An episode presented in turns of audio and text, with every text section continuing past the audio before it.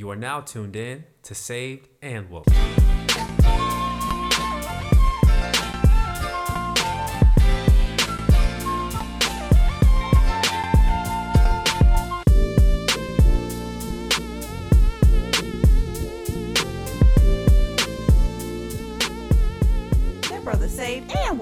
Yes, I am. What up, everybody? It's your boy MSW. That's Mr. Saved and Woke, also known as Juan Enrique Tuse, here with another episode of the Saved and Woke podcast. Now, this is not just any episode, this is the season five finale. Can't believe we made it so far. I've got a great conversation with none other than my pastor, Pastor Ryan Brooks coming up. But before we get into that, I really want to share with you all, revisit with you all, some of the best moments from this past season. And I've got to say, they're pretty darn good. Enjoy.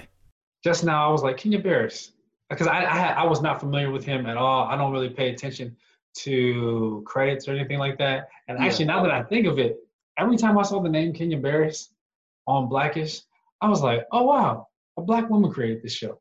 That's what's up. yeah, But now I know that Kenya Barris is a man. He's a brother. yeah. so yeah, but that, that is, that's just the show. That was not a joke or anything. That was just me showing you, sharing with you how little I knew about about Kenya Barris and about the uh, about Black AF before it came out. yeah, and and I mean, so I mean, even like like I mean, his track record, like we'll we'll get a little little deeper in his track record uh later, uh just with, but he's produced like a number of uh movies and written for a number of like a, a num written a number of movies and uh shows like Girls Trip and you know all the all the ish shows, blackish, grownish, mixedish, uh. And you know, so so anyway, so he's got a, he's got a good track record there. The man's in his bag. Yeah, yeah, just pulling, just pulling the tricks out. So, Yeah, yeah, uh, yeah. and so, but yeah, so when we watched it, uh, yeah, the feeling was when I was seeing when I was seeing like the headlines about all those reviews, I was like, man, I hate how this does because it, it yeah, it sort of taints it already. But I'm just like, yo, like stuff he's made, this can't be that bad, like you know. And so I uh, and so I watched it because once again, fan of um, a fan of Blackish, big fan of Grownish um and then mixedish not so much. Like i watched it a couple of times. It's you know it's all right and but i just sort of stopped.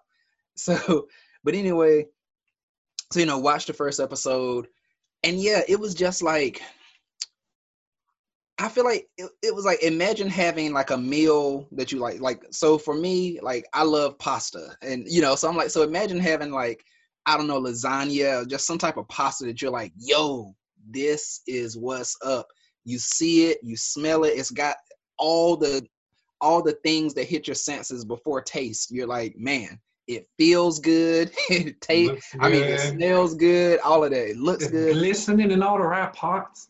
exactly exactly. And then and then like you taste it and you're like i mean it's good but it's just like there's some ingredient missing. Yeah like there's there's something missing that's just like if it had and i don't know what it is but if it had that thing it would taste like i thought it would from when i uh you know from when i smelled it or you know uh but anyway but that's that's how i Yeah. feel about it.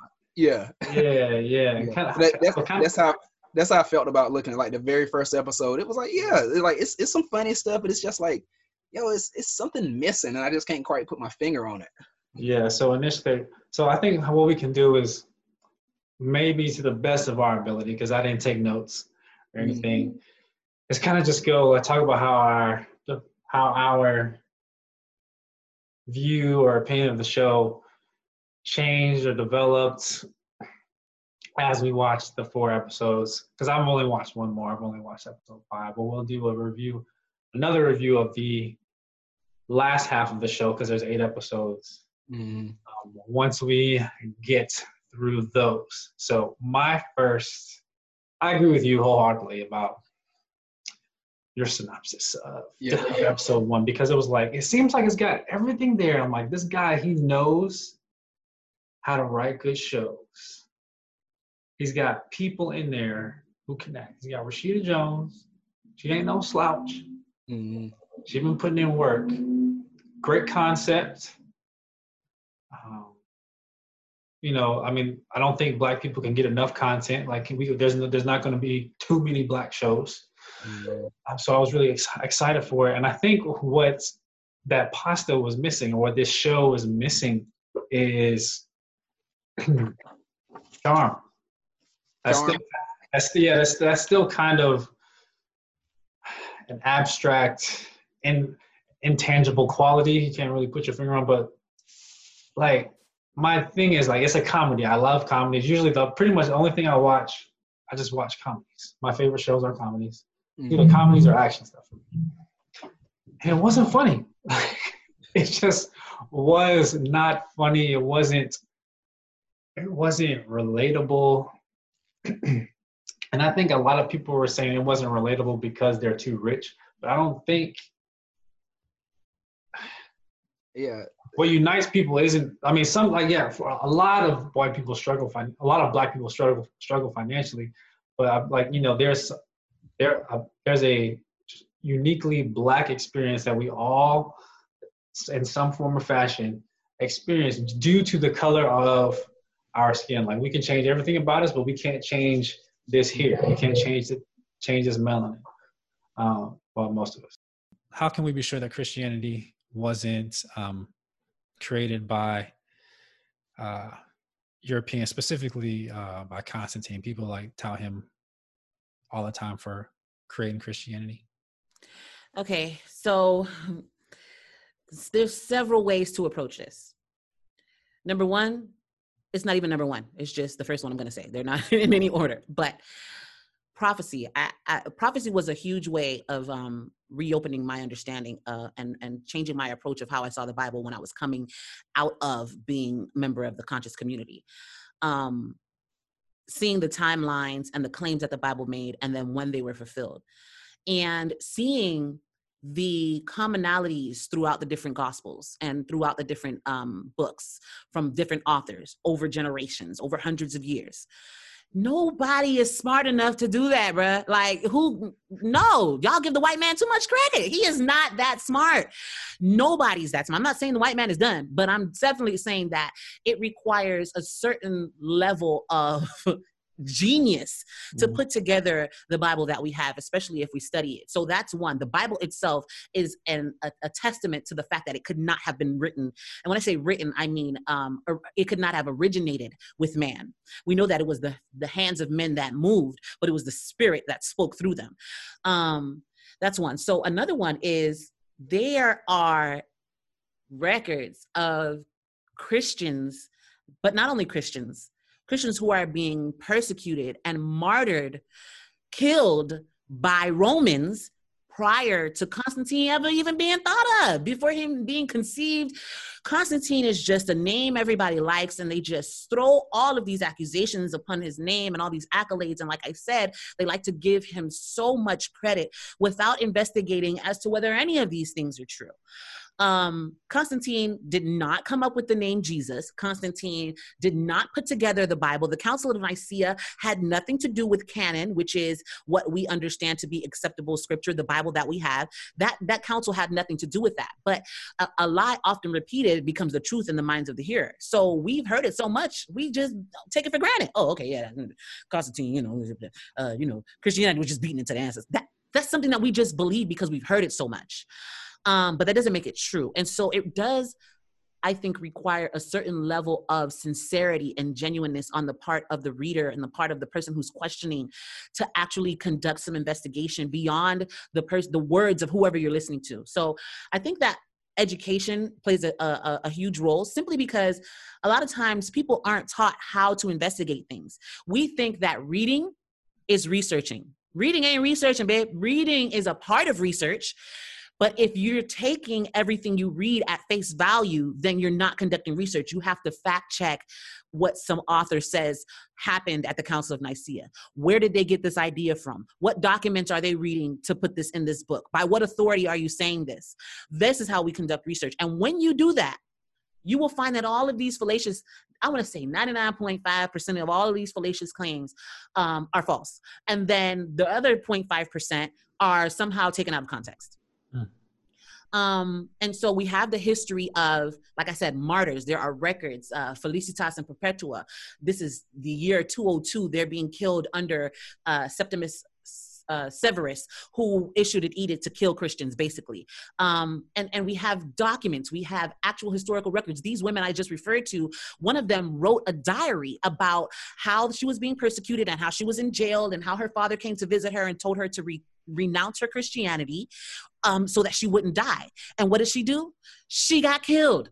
So this again, this is a black woman long before Constantine. And I think also I'll take this second to to to issue a caveat. And that is the only reason why race even matters. The only reason why I have to highlight that the woman is black is because Europeans have done so much to besmirch the name of Christ that we associate anything having to do with Europeans as evil, right? And so we have to be able to show that there is a distinction between, like you said earlier, between white supremacist Christianity and that, you know, that version or that ideology and what's actually written in the Bible. And that leads me to, to back to the Bible again for my third point. And how do we how do we assess that Christianity is not in fact the white man's religion? The white man ain't living by the book, bruh if you hold him to the standard, and I'm not talking about a whole race of people being condemned. That's not what I'm saying.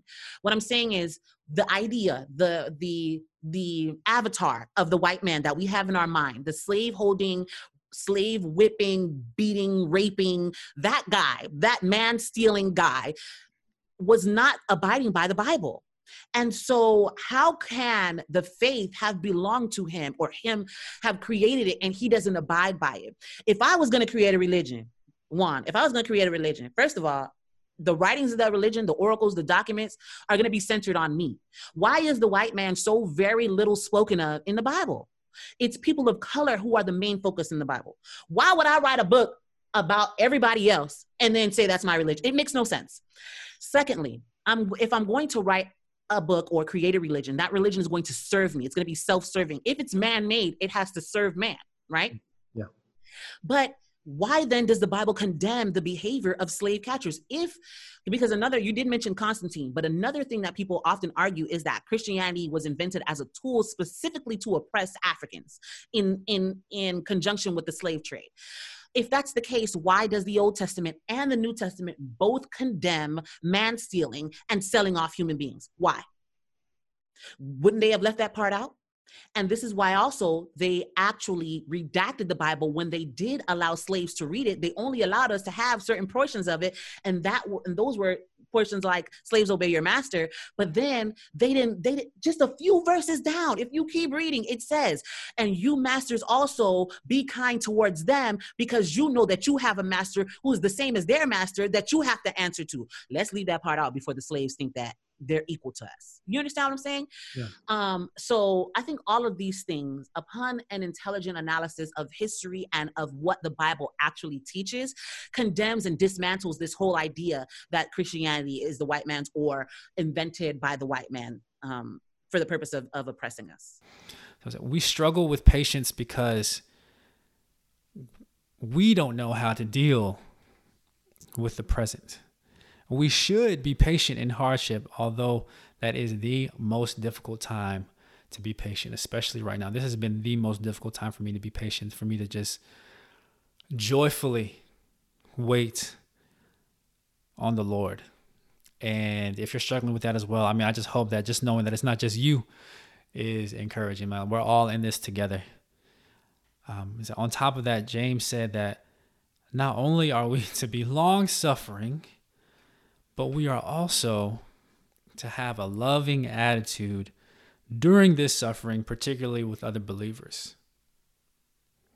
Um, and usually, the last thing you want to be while you're suffering is loving. While you're suffering or in pain, you become just acutely aware of your experience and therefore less likely to, to, to share love, the love of God with somebody else. And one thing that also also hurt, and I was just like, dang, man, this is hard because it said like we're supposed to be loving towards other believers. That would be easier if I knew that all the believers, I guess, in the in the nation and and even uh, you know in my church and in my circles, were at least quote unquote on my side.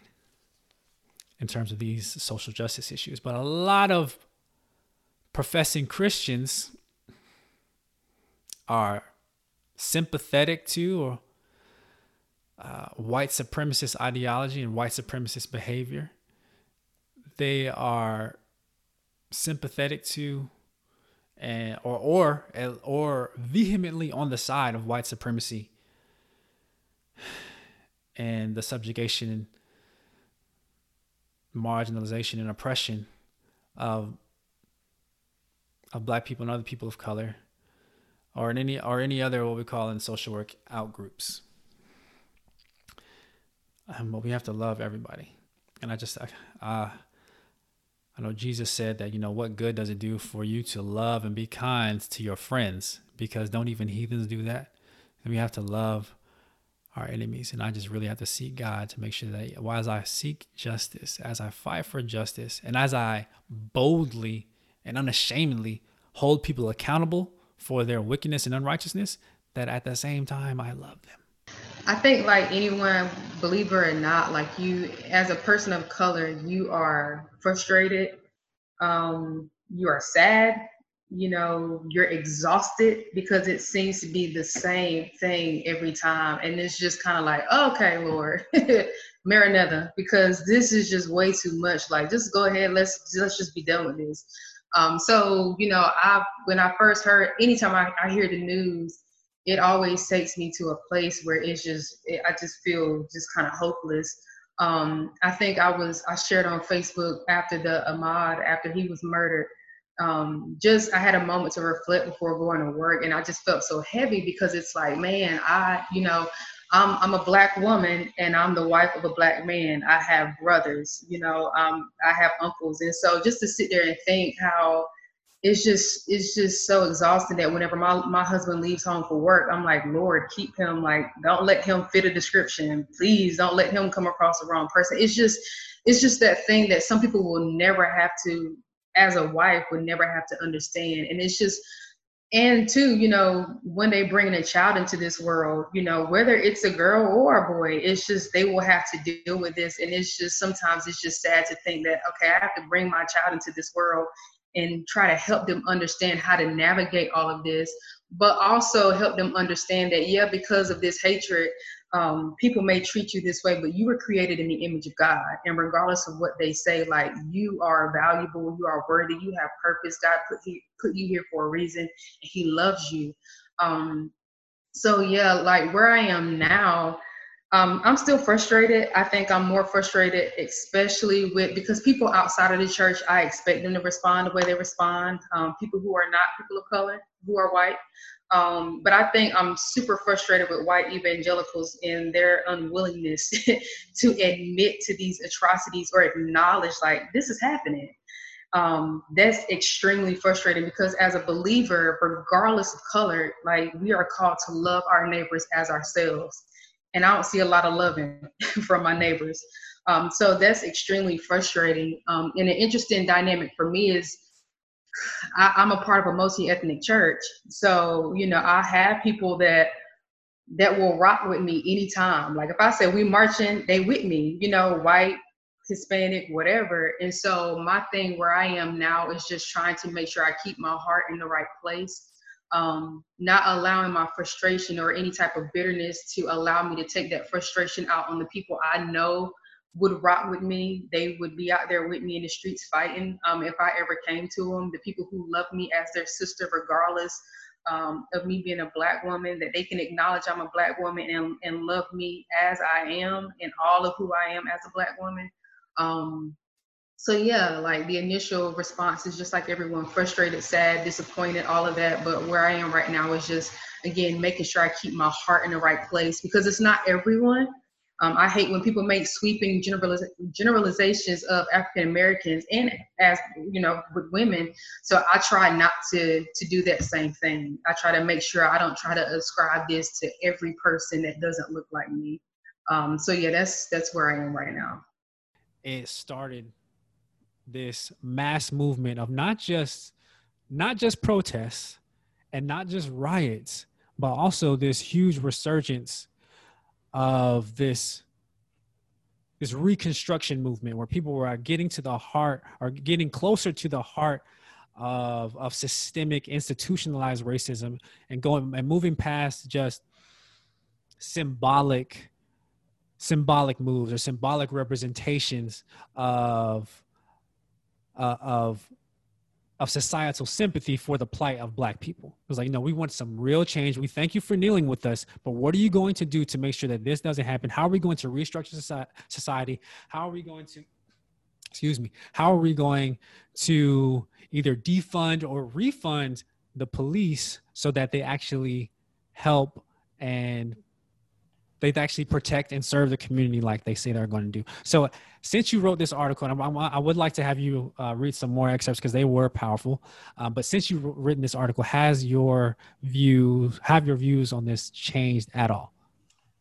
Since I wrote this article, so I was immediately challenged by others who have the same argument of, well, you know, it took this article um, or it took this video, this image to actually you know, uh, cause some form of change to take place. So we're thankful for the image. Um, and I heard that. I, I hear it, I still receive it. For me, um, Black death has been a reality of the American uh, history since 1619. Uh, this is not new to us. This is something that we have been dealing with um, since our uh, force entry into this country. And even since then, we still, as a people, are, are, are, are uh, not where we ought to be. We as a country are not where we ought to be as it relates to recognizing the humanity of Black and Brown people. And to this day, I would still say that the issue is not an issue of being uh, of not uh, recognizing that this is a problem. We don't need images to, to realize that this is a problem. What we do need uh, is for our white brothers and sisters, as well as some of our uh, black and brown brothers and sisters. I saw that in the D uh, in the RNC these these past few days. we we we need them to become conscious of a reality that we are living every single day of our lives. And for me, what these images do is, is serve as a form of re traumatizing me of a reality that I have to wake up with every morning. You know, as a man of color, regardless, I don't have this collar on every day. and, and so as a man of color, like I, I run the risk of being a victim mm-hmm. to police violence and oppression. I, I run the risk of being a victim of white supremacy every morning that I wake up. That's just the reality that I live. And what what I was trying to say in this article, in this piece, and in general, is that for people who are, are finally being awakened to a reality that we have lived with. Um, let me help you out and let me say to you uh, don't allow an image to cause you to become conscious. Why don't you get to know us? Why don't you build relationships with us? Why don't you hear our stories and actually listen to them? Why don't you care about us in a way that I don't need an image to validate my experience? The fact that I speak it should be enough validation for you to realize this mm. is a problem.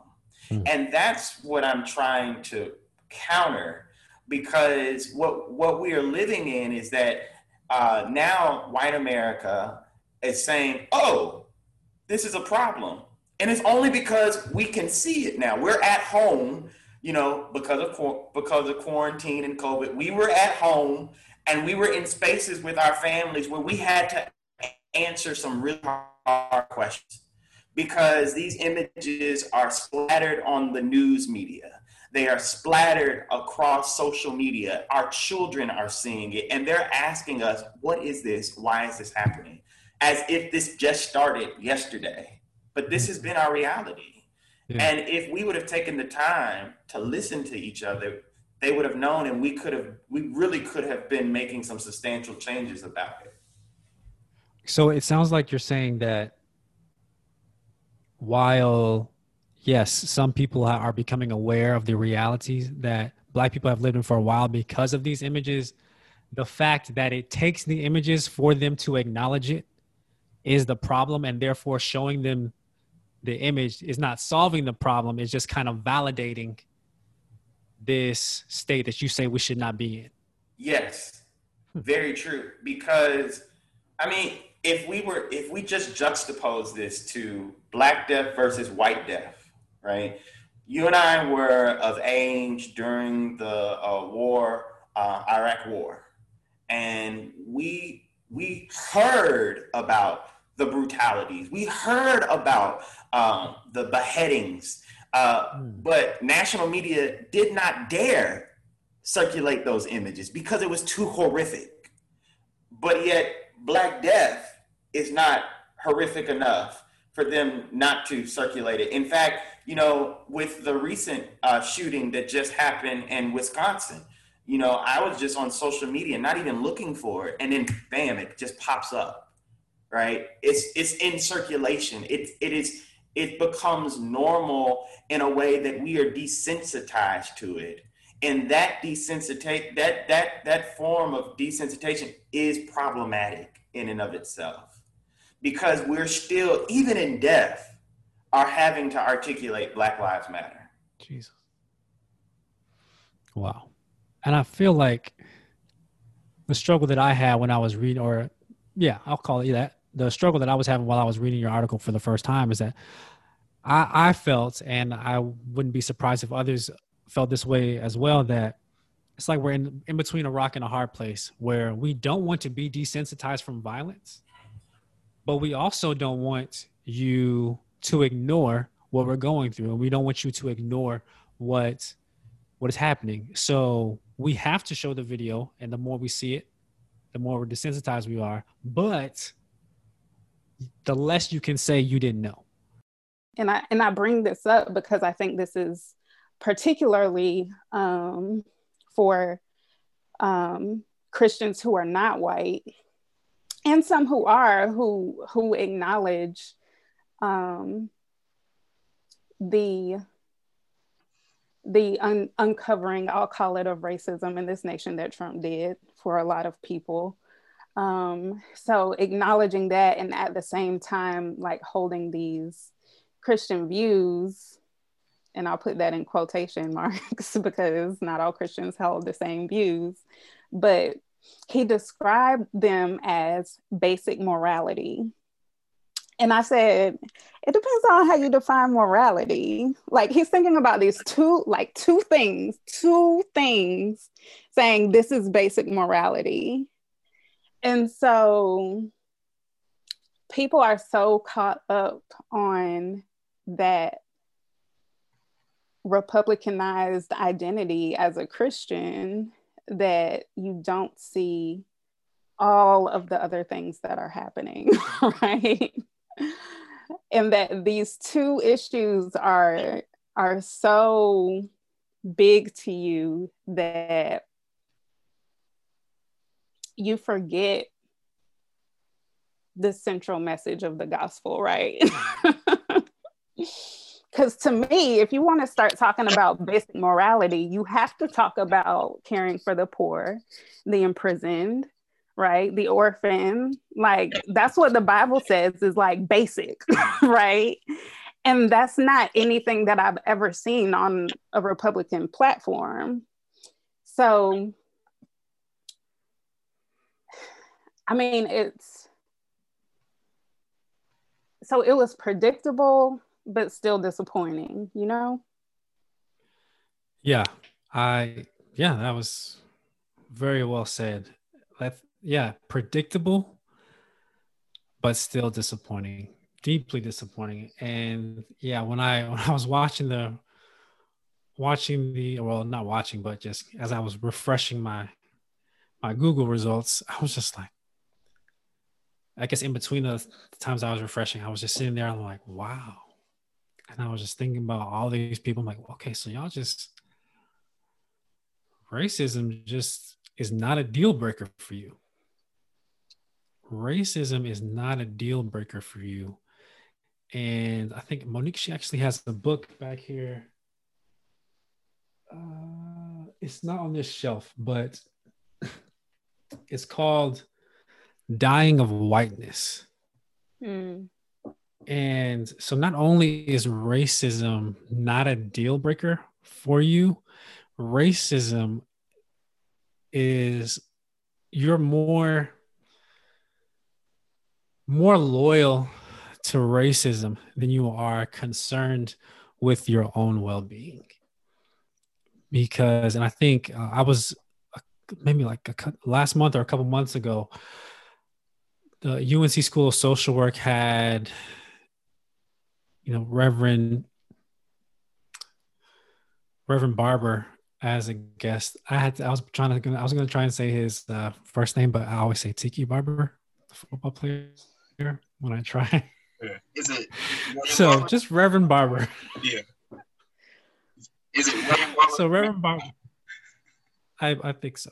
Yeah. We're gonna go with that. so Reverend Barber came virtually, of course, and he was explaining to us how conservatives use racism not just to disenfranchise um, black people and other minorities but then to to dupe uh, poor and working class white people out of the government and social services that not just would help them, but that they need, like the one on the table now, healthcare. Um, so in in the book "Dying of Whiteness," one of the people that was interviewed so he just uh, the the the, the author I, I don't remember his name because I haven't read the book myself, but I've read excerpts from it. The the writer he was interviewing a man who was staunchly against Obamacare, even though I think he was actually eligible for it, but he but he just chose not to take advantage of it because he was just so against it. And and by the time he had finished writing the book, that man was dead. Mm. And so like I think a lot of times we talk about when uh, sometimes uh, Democrats talk about how like the poor and working class uh, Republican people are voting against their own self interest, like you know, socially and ideologically, but it's like no, biologically, like physically, you are voting against. You are voting against something that will save your life. Could you go into some to some detail about how the housing projects were organized uh, specifically for for black people and like why they were organized in the way that they were organized and the reason i want you to do that is because i feel like the prevailing narrative around housing projects especially those um, with uh, people of color is that oh wherever black people or people of color are there is violence and crime because they have they're at like a cultural deficit. There's something wrong with black people. They don't know how to manage themselves. Basically pretty much they don't know how to act right. And and govern themselves but and, and that's why the projects are like the are, are are the way they are are in the state that they're in and experience the things that they experience could you go into like some more background of like the actual history yeah so um really first uh, i would like to say start with the word ghetto right? So that didn't originate from uh, black people. That were actually from uh, originated from Jewish people, and uh, they were put in ghettos when they were uh, going up, and they put them into pretty much. They took you know a, a, large group of people, a large number of people, and they put them into really small, tiny spaces, right? And they put them into really tall, uh, really small, and, and tiny living spaces at that. And so uh, they had apartment buildings and um, let's just say one apartment building, you have one room, one bedroom, or even no bedroom, and you may have 10 people living in there. And so instead of building out, they decided to build up, right? And so they stacked one on top of the other, and they put as many people in this one short span, like a mile or two mile radius, and they piled hundreds and hundreds and hundreds, maybe even thousands of people into this one small space. Um, anybody living in that type of environment will uh, deal with a lot of different anxieties and a lot of different traumas. I mean, you need your space. I mean, just imagine somebody all of you, you're living in a five bedroom home and you're like, you know what? Like, let me go to my room and let me separate and me, close the door because you need your space. Just imagine not having a bedroom right? Just imagine living in in a in a, in a one room uh, apartment and it's ten people and y'all are sprout y'all spread it everywhere, right? So that originated there, right? When we're talking about the Jewish people, and that kind of transitioned into Black people, and they began to at Chicago actually kind of led the charge in building housing projects. And one of the main things was that how can we, uh, because they were dealing with the huge migration from, and what I mean by that is that uh, a lot of uh, the people from the South began to migrate north once slavery was abolished and they were looking for opportunities for jobs and for housing and for education. And so they began to spread to a lot of places north uh, and they began to lay this out from Mississippi and from um, uh, you got Georgia and uh, just things of that nature, right? South Carolina. They began to lead us south, migrated to the north to Chicago, Detroit, and they went northeast to New York and Philly, and they went uh, even to the west coast to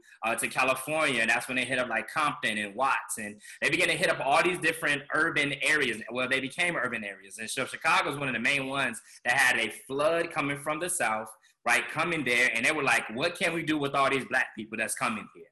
Right? How can we house them? And so uh, they were there looking for jobs and they were only able to get minimum wage jobs. And so uh, they created uh, Section 8 housing where they didn't necessarily have to pay a lot of money to, to take care of that housing. Uh, but in order for them to uh, accommodate uh, the black people in the community, instead of building out, they built, they built their buildings up the same way they did in the Jewish community. And so they built these apartment buildings, one on top of the other, and they stacked hundreds and hundreds, thousands and thousands of black people into a one small space, right? And they either had one, either no bedroom, one bedroom, or two bedroom homes. And so there's a lot of different qualifications for that uh, in order to live there.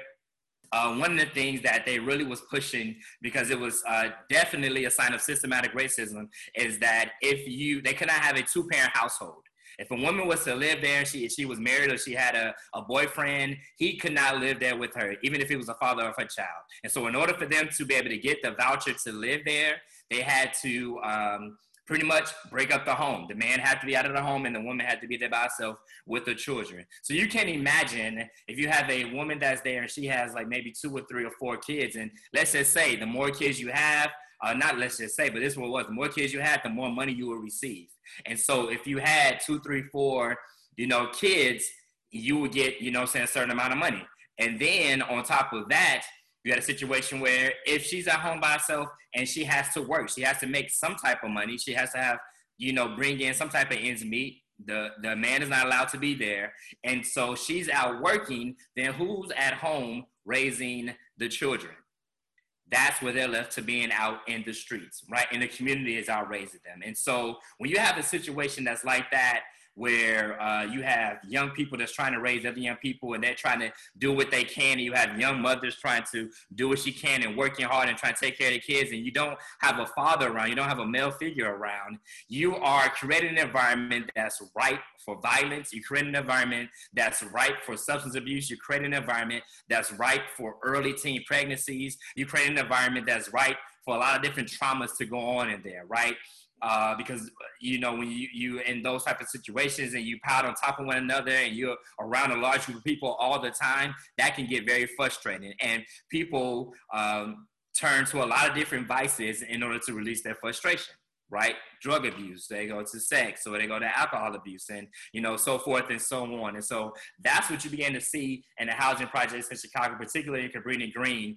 And that's where they began to like just pile these people in there. And it got to the point where the police just didn't even bother uh, responding to calls, to 911 calls. When the violence was just so hectic, they didn't even want to go there. If they had to go they had to get a tactical unit because how they set it up, it was just so many different uh, barriers around it and so many different escape pods and, and areas that were not uh, secure that it was just it was just too crazy for the police and it was they were even scared to go there a lot of the times to police that area and so what do you have you have uh, gang members policing the area and so Um, anyway, that's just a little bit about how Cabrini, Cabrini Green particularly became to be. Uh, there are a lot of different other housing projects as well throughout the city of Chicago that took on the same format like they did in Cabrini Green, but the main goal was to get as many uh, African Americans into a tight space as possible and put them in there. Instead of building out, they decided to build up. Because they don't see something, because they quote unquote don't see race, um, or they don't think about their race. It's just like I I think that they ascribe that incorrectly and, and mis- or maybe mistakenly to Mhm. Christianity. I'm like, oh, well, I don't see Christ- I don't see race Mhm. because I'm a believer and I don't see all that stuff. But I was just like, well, your non-believer, your non-believing, uh, other non other non-believing white people, they also don't think about their race. So if you don't think about your race and you don't think pretty much everything about y'all is the same, Christianity is not the reason why. Like, like y'all, y'all Mhm. think- yeah, yeah, and y'all are still both. Uh, y'all still have the same mentality in this issue, so, so it has nothing. So it doesn't have to do with your Christianity, pretty much. Right, right. And it does, it has to do with the the dominant American narrative, um, which includes an American gospel, an Americanized gospel. And so if it doesn't fit into that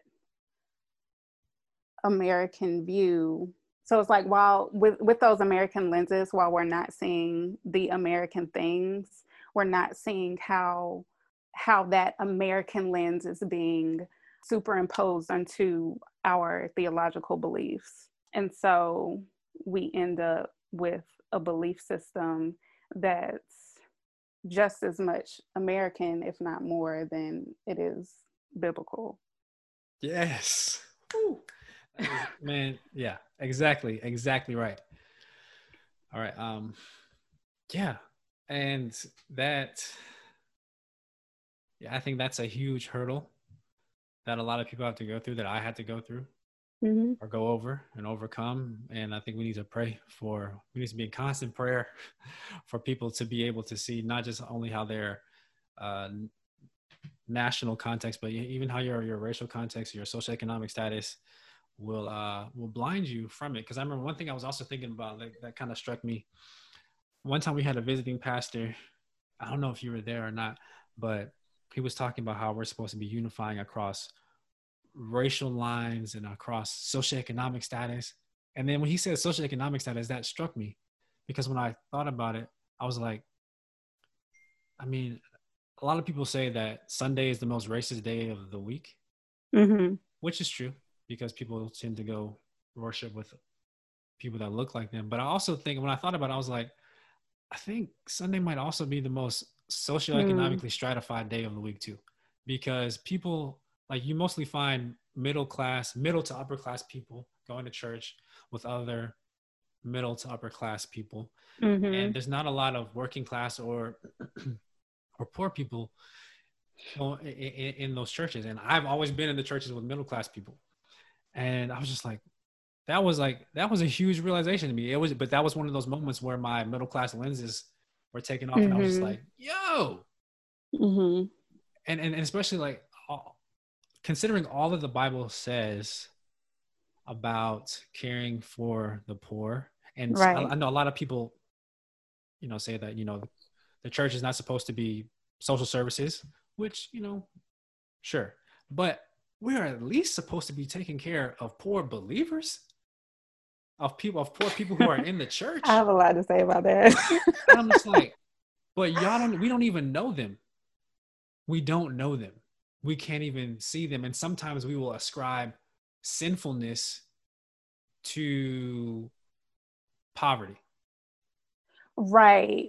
And Like, so like we have this idea that Yeah. that there are no saved poor people. right. Yeah. um yeah kind of like what i was saying earlier about you know immigrants like re- having realizing the lenses that i had about immigrants or people who were not american needing like Mhm. evangelism and being put in a position where i was learning from them like whoa like that's that's faith right there. Um But as we were talking, I I was thinking about a scripture that I've kind of been med- meditating on for the past few days. In Jeremiah 29, where God is telling his people, you know, they've been exiled, but God is like, make your home here. And not only that, seek the welfare of the city and pray for the city because if the city has welfare, then you'll have your welfare. And so for me, that means as God's people, as the church, our seeking justice can't be just for ourselves. It has to be for the whole city. Wow. I had already started the process of deconstructing my faith and uh, coming into an understanding of what the prosperity gospel was and how much of what I was taught it was just unbiblical. And but that documentary just it just pretty much to me anyway I think it does it does a, it does a pretty thorough job of outlining the main tenets or characteristics of prosperity mm-hmm. gospel like not just the, from a theological basis but what like ministers will do to kind of like protect themselves and protect their prosperity gospel kingdom, facade. so to speak. yeah. yeah. And I was just like, wait. So this is prosperity gospel. And I just had to like go back, like, wait, so that means this thing that I believe is not true. And if I don't believe this, then that means this thing that I've been doing is completely unbiblical, is completely unspiritual, it's just all me. Um, and is like so much of my prayers weren't really prayers, are like demands mm. and fueled by just straight up selfish ambition. Mm-hmm. And like, and there's so much, uh, like, I became to like read the Bible more humbly. It hurt, but I'm so great. I'm, I'm grateful for it. And I'm grateful that, that you went through it as well. I remember, I remember, I could tell if something was going on. Like you was different. Like, like I, was, I was like, man, even before you left, cause like you had this look on you that, that, that was like, yeah, like I'm not like y'all no more. not that, you know, we're anything bad, but it's just like, you know, we used to be on the same page. I'm on a different page now. Yeah. maybe even a different book. Yeah, that's how so, it yeah, felt sometimes. I'm glad. Cool. So you shared your journey, your faith journey, which we're all still on. Um, so how and you kind of you kind of got to this, but how would you say you became socially conscious? Or yeah, how so, did you how did you wake up? um, so when I was in Tucson, I think the first step was the fact that it was my first time being in a city that was so white. And there and there was not a large um, black population at all. And it kind of threw me because i was used to being like the only black girl in class. Um, i went to wake forest university so like very white.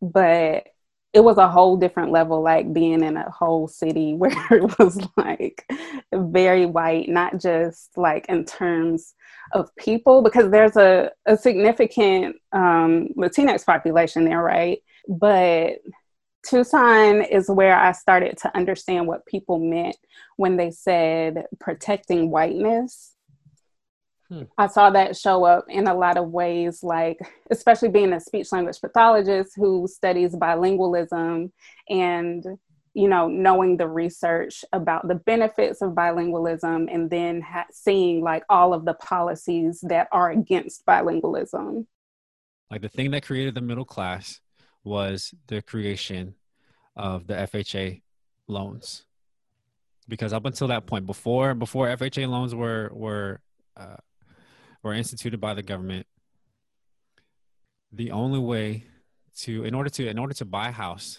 you had to pay 50% up front. And then when you mortgage the rest, the you had to pay it off within 5 to 10 years. And so if you weren't wealthy, there was no way you could buy you could own a home. After FHA loans though, or you could come with zero to 20% down and then you could finance it for up to 30 years then that opened it up for lower income people to to take part in in, in, in home ownership it created the middle class and it also opened up uh, that generational wealth because you can you can when you have when you own land and when you own property you can give it to your to your children and to your children's children. You can do that. And like i said they don't care if we have jobs because you can't no you cannot pass down a job. Mm-hmm. you can't pass down your paycheck and your income to your kids when you leave this world when you leave that job. That job is immediately somebody else's. But home ownership is not not only is it you know uh, one of the the main I said, like the foundation for a lot of people's generational wealth. It's like it's the this the number the number one way for, for the the number one millionaire creating market or in the U.S. is is real estate. And if it's not number one right now, it, it was for a very long time, and probably is still top three, maybe maybe top two. So he he accidentally answered the question correctly, which is generational wealth. But then his explanation of it was kind of a little off. He was like, because if your parents didn't teach you and then she, then the, the lady uh, after him kind of went into the whole education piece and so i feel like they're kind of defaulting to oh they don't know enough so again it's even i don't i don't think there's malice in their heart but there's this this false narrative that the reason people are poor and in this case specifically black people is because they don't know how to manage their they don't know how to they don't know what to, they don't know what to do. There's this uh, there's this deficit in them, and so there, there's not an understanding of the societal, political, and economic forces that are aimed against Black people to keep them to keep them uh, in, in lower status.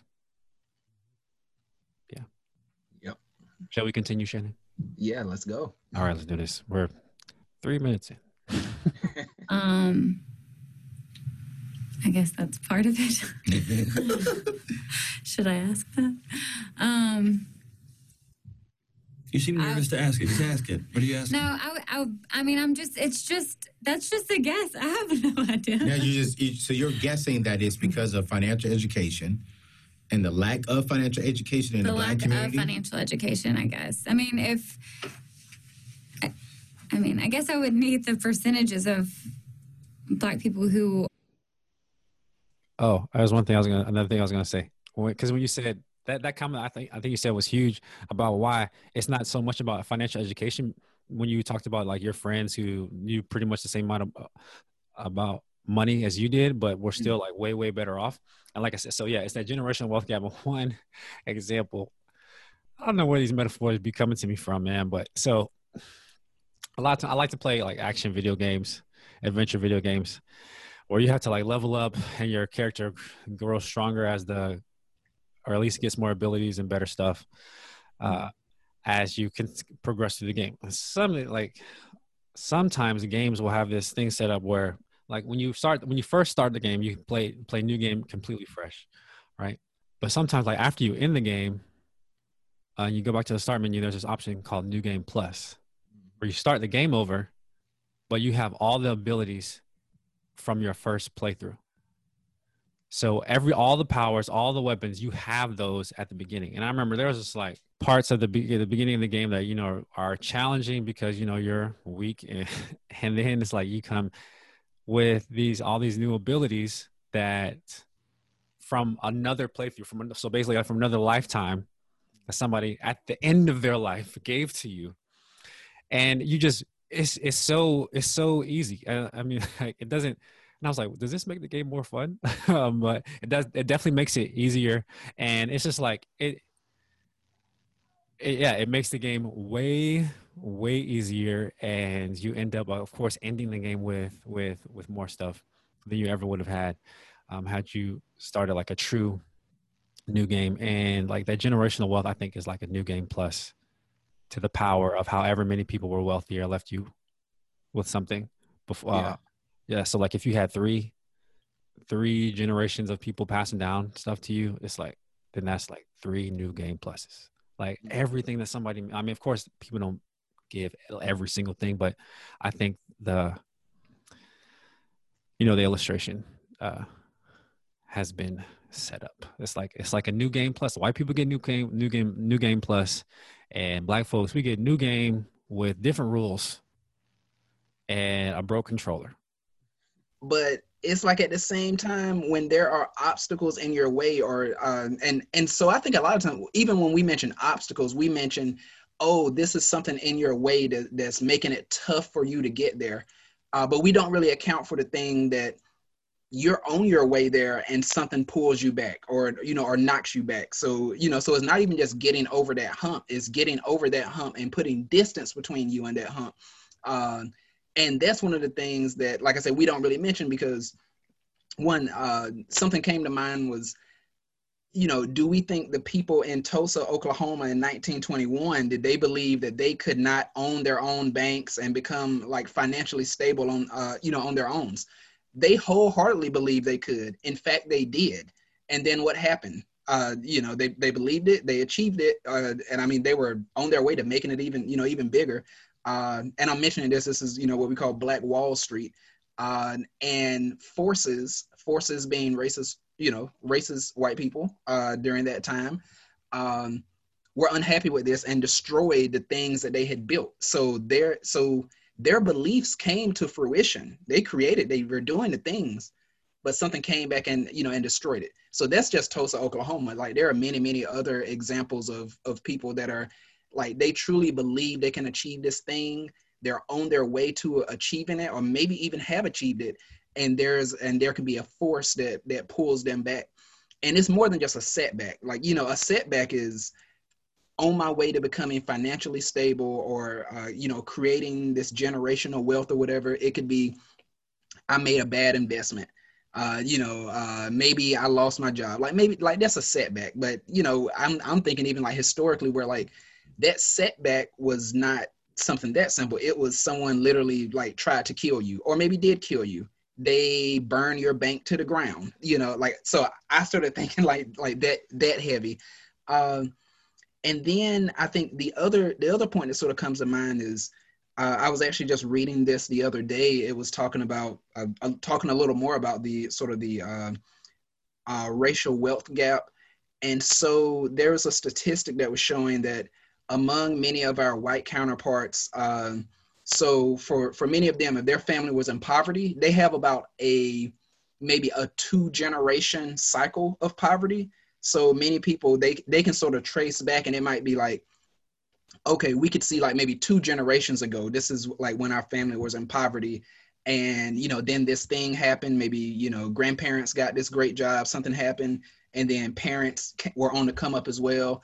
So at the closest, there's maybe like a two generation, you know, sort of gap there where they can be like, we had this and, and then this happened. Now, you know, maybe if we're saying like maybe rural, whites that are rural and in poverty, that it might be a little bigger. Um, but for many of our, uh, well, for many of us in terms of black people, that sort of two cycle, I'm sorry, two generation cycle uh, is much less. Like in in fact, many of us, it sort of broke down to like we are that one.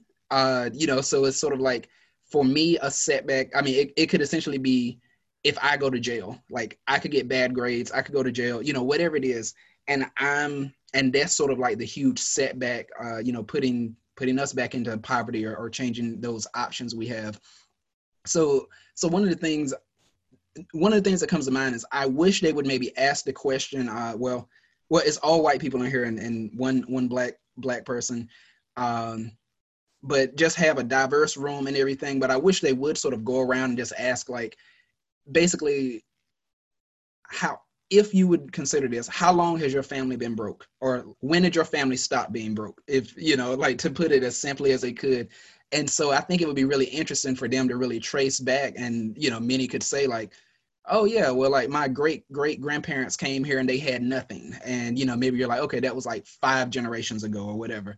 Uh, and then just to see you know maybe others being like oh well i still consider us you know uh, working poor or or basically i'm the one who broke that cycle. So i think something like that would really show you know uh, what we're you know what we're seeing there.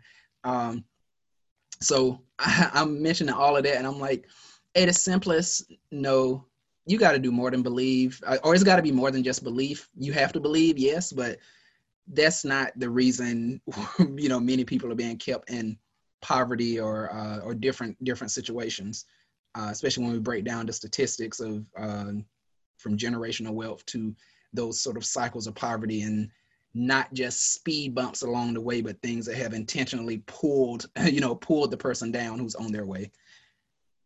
Juan, you had no problem finding all of these black people uh, for you to become a predatory lender to, or whatever it might be you had no problem finding all of these black people, you know, for you to exploit them. But then when it comes to finding black people to be like, okay, we want, uh, you know, we want your talent and for you to work with us and be a better company, then you have problems finding black people. Okay. All right. That's one so, so, you know, it's, it's just that, uh, so, so for me, I, I think really what comes to mind is like, okay, when you look at that talent pool, yes, it's probably because of where you're recruiting from and just practices that you're using that that's that thing because there is enough black talent but you're probably just not looking in the right places or uh, and i mean by looking in the right places just like you know your recruiting strategies and the things that you look for uh, that doesn't really speak to i would my assumption would be cultures of people that other than people that are non-white.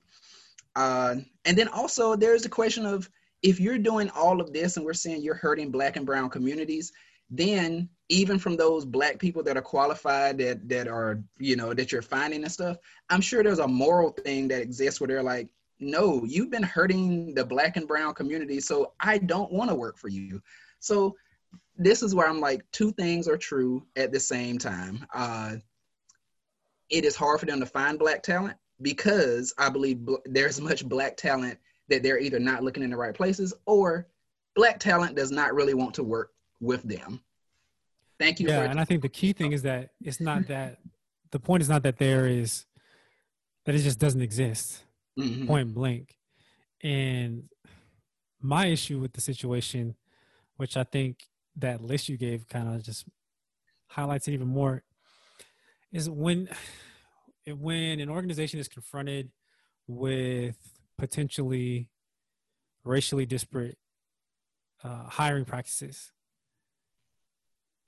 And the first thing they say is, "Oh no, there's just not enough, not enough uh, people of color, or whatever group you're looking for in the talent pool." What you're saying is, and particularly as it relates to race, is what you're saying is, no, our hiring processes from top to bottom are completely free of bias and are completely uh, unaffected by societal trends. And not just societal trends but just society in general like the, the legacy of the of racism in america. Our company unlike all the other ones is completely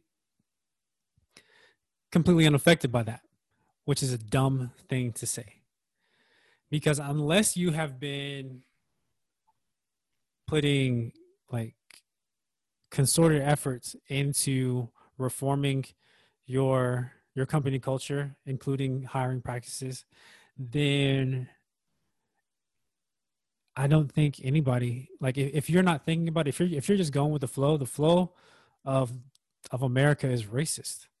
And so if this is the first time you're thinking about it, you should like you, you should assume it's safe to assume that your practices are are racist. And the other thing the other problem I had with it is so after you when you say, "Oh no, it's not us," then then who is the problem with? And you're saying that the problem is with black people. Mm-hmm. That black people are not good enough to work here. And so by trying to not sound racist, you have actually made a racist claim and reinforced racist ideas about black people's ability to perform in professional arenas.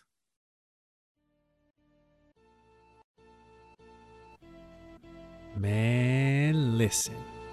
Season 5 was that heat. Thank you so much to everybody who helped me get those clips together.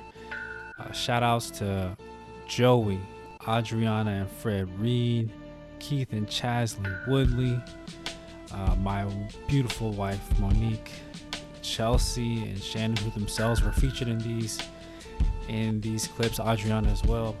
Uh, Jessica and Darren Smith, thank you, thank you so much. I could not have done this without you, and I cannot think of a better way to cap off season five then with a special address from my pastor, the man of the hour, Pastor Ryan Brooks. As you know, at the end of each season, there's a break. So I wanted to make sure that I left you all with some encouragement, some words to live by, some biblical encouragement to keep keep fighting the good fight. And man, Pastor Ryan, or should I say the Holy Spirit via Pastor Ryan, definitely, definitely delivers on this. So, once again, without further ado, enjoy. All right, everybody, I am here with a very, very, very special guest, my pastor, Pastor Ryan Brooks of Vertical Church in Hillsborough, North Carolina. Pastor Ryan, thank you so much for for joining me today. Juan, thank you for having me. I'm excited to be on. I have watched uh, from the outside, and I said, man, one day maybe maybe want to let me be on the podcast. Glad to be on, brother. Yeah, I mean, pretty much like sh- shortly after joining last year, because it's been a year since I've been a part of Wow, the yeah. Vertical family. Yeah, we joined in January, uh, last January. crazy. It's already been a year, so it was like after a while being there, I was like, you know what? I, I was like, I want. I was like, I knew I wanted you on the podcast, but I was like, I don't know what we could talk about. Like, I, I know I want him, but what we gonna talk about? I can't just be like, hey, let's do this. Um, but Mhm. I, I let you know, and maybe I shouldn't have that. This is the season finale. uh, I want to put too much pressure on you. This is the season finale, and it's also Black History Month. Yes. And one thing I want to do, especially since you know, you know, usually there's a, a little break between the season finale and the and the next the next season. So I wanted to give. Well, we just had a, a recap of some of the the the high points of all the episodes thus far but what i wanted to leave the listeners with is some some guidance some guidance Hmm. on how we as believers should engage in the fight for for social justice. And but before i really even get into that i i want to ask what might seem like a silly question. Like all my listeners know what i think. Uh, but I think it's really important for us to well for I wanted you one as a as a pastor, as a minister, as a man of God, to give you know more biblical backing, a biblical explanation of like should Christians engage in social justice Yeah. at all? Like what should we be concerned about it and why or why not? Yeah. So that is such a full question. And for the sake of your listeners, I will not try to unload everything that, that pops up into my mind as soon as I think about that. But yes, absolutely. Uh, I believe Christians, followers, disciples of Jesus Christ should absolutely engage uh, in the context of the conversation of social justice or justice in the general sense of whatever it may be it, it makes me think of uh, Psalm uh, 89, uh, verse 14. And, and the psalm is talking about how the foundation of God's throne is righteousness and justice. Hmm. The foundation is righteousness and justice. And how we are called to pursue this, just like this idea that this is the foundation of the gospel, this is the foundation of what we get to experience as Christians. And then, you know, we see actually Old Testament, New Testament that we're actually called to to pursue that justice, that we're called to help see people uh, made right. That righteousness is what we experience through Jesus Christ. Jesus was the justice for us. And so when we talk about uh, the Great Commandment and we talk about the Great Commission, the Great Commandment, you know, is to love God with all your heart, mind, soul, and strength. And the second is likely to love your neighbor as yourself. Like, how do you love your neighbor if you're not trying to pursue justice for them? So, justice is not necessarily punitive or a penalty or a punishment, but it's saying, hey, it's, it's how do we make this right? How do we make this equitable? How do we make this fair? So, when we go to look at Leviticus chapter number 19, where we see where it's actually breaking down what it looks like to love your neighbor. I, most Bibles the heading right there in Leviticus 19, it'll have there what it looks like to love your neighbor. Like this idea is all justice, it's making things right. So uh, I think one of the first examples it talks about those that are farmers. Hey, don't glean everything you have. Leave something on the edges for the foreigners and those that are traveling, those sojourners. Don't go back and don't fill your baskets and then go back and pick up what you dropped and left. No, leave that for somebody else so that they can have that. That is justice. That is that is making something right, helping it be right. And so, because we've experienced this justice through Jesus Christ, and not only because we experienced it, but because we're told, we're commanded to do so. You know, like that is a part of what we're supposed to do as Christians. So, one of the things you, you know, you probably heard me say, Juan, is that salvation doesn't come absent of assignment. And so it's like we don't just say we're now saved, now we get to go to heaven. No, that's not it we have an assignment to be ambassadors, to be advocates. That's what God was doing when He sent Jesus to advocate for us. For what? Our right standing. And so, what, what needed to happen? Something had to happen. Jesus had to die. Justice was served through Jesus on the cross. So, it is the foundation for us as believers to say, hey, listen, I'm not just saved, man, I'm on assignment. I have a responsibility to pursue justice, to to show what it looks like uh, for Jesus to come, not just spiritually, but also in the physical context in our culture. And it's a beautiful opportunity uh, uh, for us to, I believe, it's a beautiful apologetic for Christ. It's a beautiful apologetic for for the Christian faith. You know, um, I don't want to go too far and deep into this, but I think historically, one of the challenges that other religions have had with Christians is that we we were very uh, articulate in our belief in Jesus, but very very uh, uh, shy, bold, reserved in our action for Jesus. Mm. And so um, the world has a, a hard time hearing us use the language of social justice when there's been the absence of social action.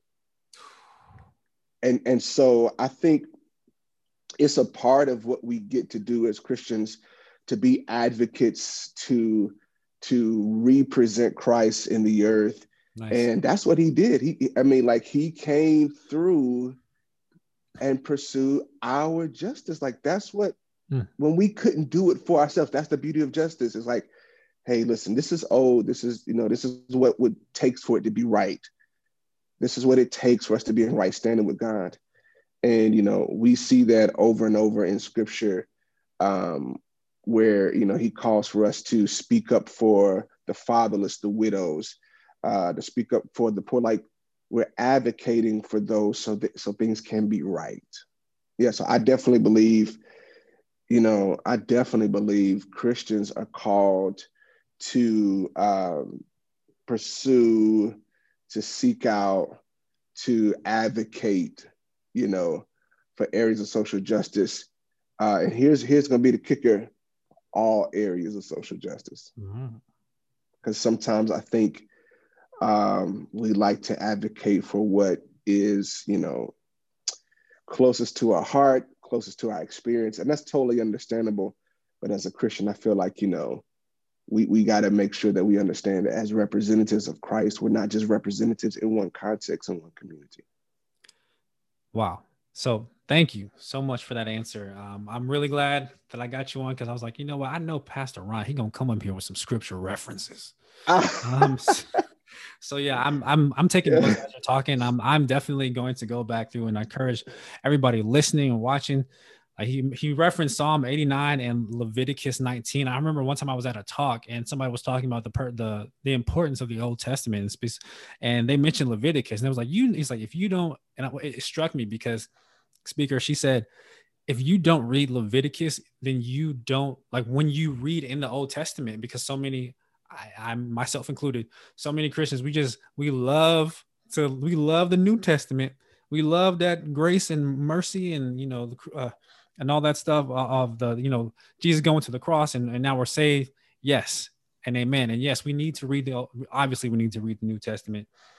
But what she was saying is she said if you don't read leviticus then when jesus says love your neighbor as yourself in the new testament you don't know what he's talking about if you don't read leviticus and i'm glad you you know boiled it down to at least a chapter for us uh, leviticus 19 yo i mean and i mean let me let me just say this, like you know, because just just for the sake of it, because I know somebody's like, well, you know, Old Testament is oh, you know, we, for that person that's listening, you know, Luke 11, 42, let me read this to you.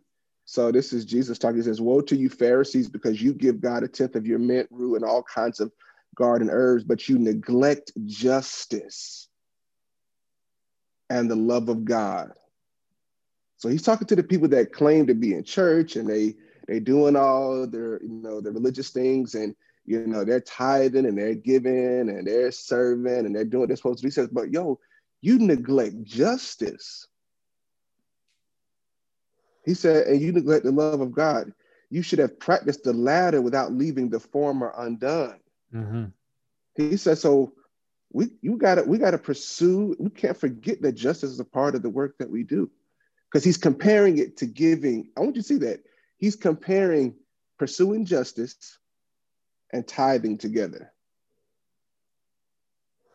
I think that's huge because I mean the reason I call the podcast saved and woke is because you can be and should be both and you should be concerned with your you know your personal relationship with God as well as for the good of of your neighbor and I believe that's the same scripture where Jesus says you have done these things, but you've forgotten the weightier matters. And he didn't say not to do those yeah. things. Yeah. He doesn't he doesn't say to stop doing those things. He just nope. says exactly what you said, which is you should have continued in those things while also remembering righteousness and and and justice. And I feel like the conversation, especially among Christians who disagree on whether or not Christians should be should be concerned with uh, social justice, is they think, oh, if you think that I should be concerned with social justice, then what you're automatically saying is that I shouldn't repent of sin and I shouldn't stand up for personal personal righteousness. And I shouldn't try and you know proselytize and and and spread the gospel so that people can make their own so that people can believe for them personally for themselves in the the life death and resurrection of Jesus Christ. I was like no no no that's not what I'm saying. We need to do that. Like the Bible is yeah. clear on that. And and that's what's the saved. The and is a big part of the title of this podcast. And we should contend for justice. And you and you know we're we're we're we're we're big. Uh, we're, we're we're adults. We can do two things at once. Uh, some somebody I yeah. think I had a either it was either a guest or it's a conversation I had with a friend. that was like, "Can you walk and talk at the same time?" And I was like, "That was good. That was good." I mean, like, what's interesting though is when we go to James, it actually says to deny one really is denial of the other. To to not do one is actually a denial of the other. Wow. So it's this idea of like, well, if you're not, if you don't have these actions or these works, then now we have to ask the question: Is do you really have faith? you know so he, he's saying faith without i mean works faith like that that's works is the evidence of your faith. No you don't do works to have faith. It's not proof it's the evidence of it. It's the outgrowth of what you say you believe. So show me you know what i'm saying wow and jesus died for us to put us in this new position to be at the table and to live out what god has called us to do like he he freed us for that man like in this he freed us here we go he freed us to represent him because prior to christ we were still trying to earn our way to heaven. And so that's where you go look at Hosea chapter three. And, you know, Hosea buys back Gomer. and he he didn't buy her he freed her for relationship he had to change her status. She was a slave. So now her status is relational and now Hosea and gomer can walk in purpose. That's what god does for us. He changed our status. He made us righteous. He freed us from the penalty and the work of trying to earn our way back. Then we don't got to do that no more. We can't get no more righteous than we already are. Mm, you know, if I'm if I use my Orange County English, we can't get righter than we are right now. you know what I'm saying? So now, but we free relationship to walk in that purpose that God has for us, and man, that that is, is seen in how we address everybody else. Like, yeah, Hallelujah. Well, you mentioned one other thing. Well, first off, this is great. And I really love, I don't know if you're doing this on purpose, but I, I love how with your scripture references, you keep going back and forth between Old and New Testament. Um, well, it's so- the whole Bible, bro. It's yeah, yeah, yeah, yeah. But I mean, because, because of what we talked about, so many people love to, and like I said, and you know, transparency. A lot of times, if I'm just, if I want to take things easy, I was like, you know what? Let me just, let me just read Corinthians. I'm gonna just open up Corinthians. I, I'm not trying to, I'm not trying to study. I just want to Yeah. get something. I just want to get this quick word. Uh, you know, oh, Philippians. People love Philippians. Uh, um, I'm gonna get up. I'm getting in Philippians because I can do all things. Uh, exactly. We're not, we're not, we're not gonna get into the context of that scripture.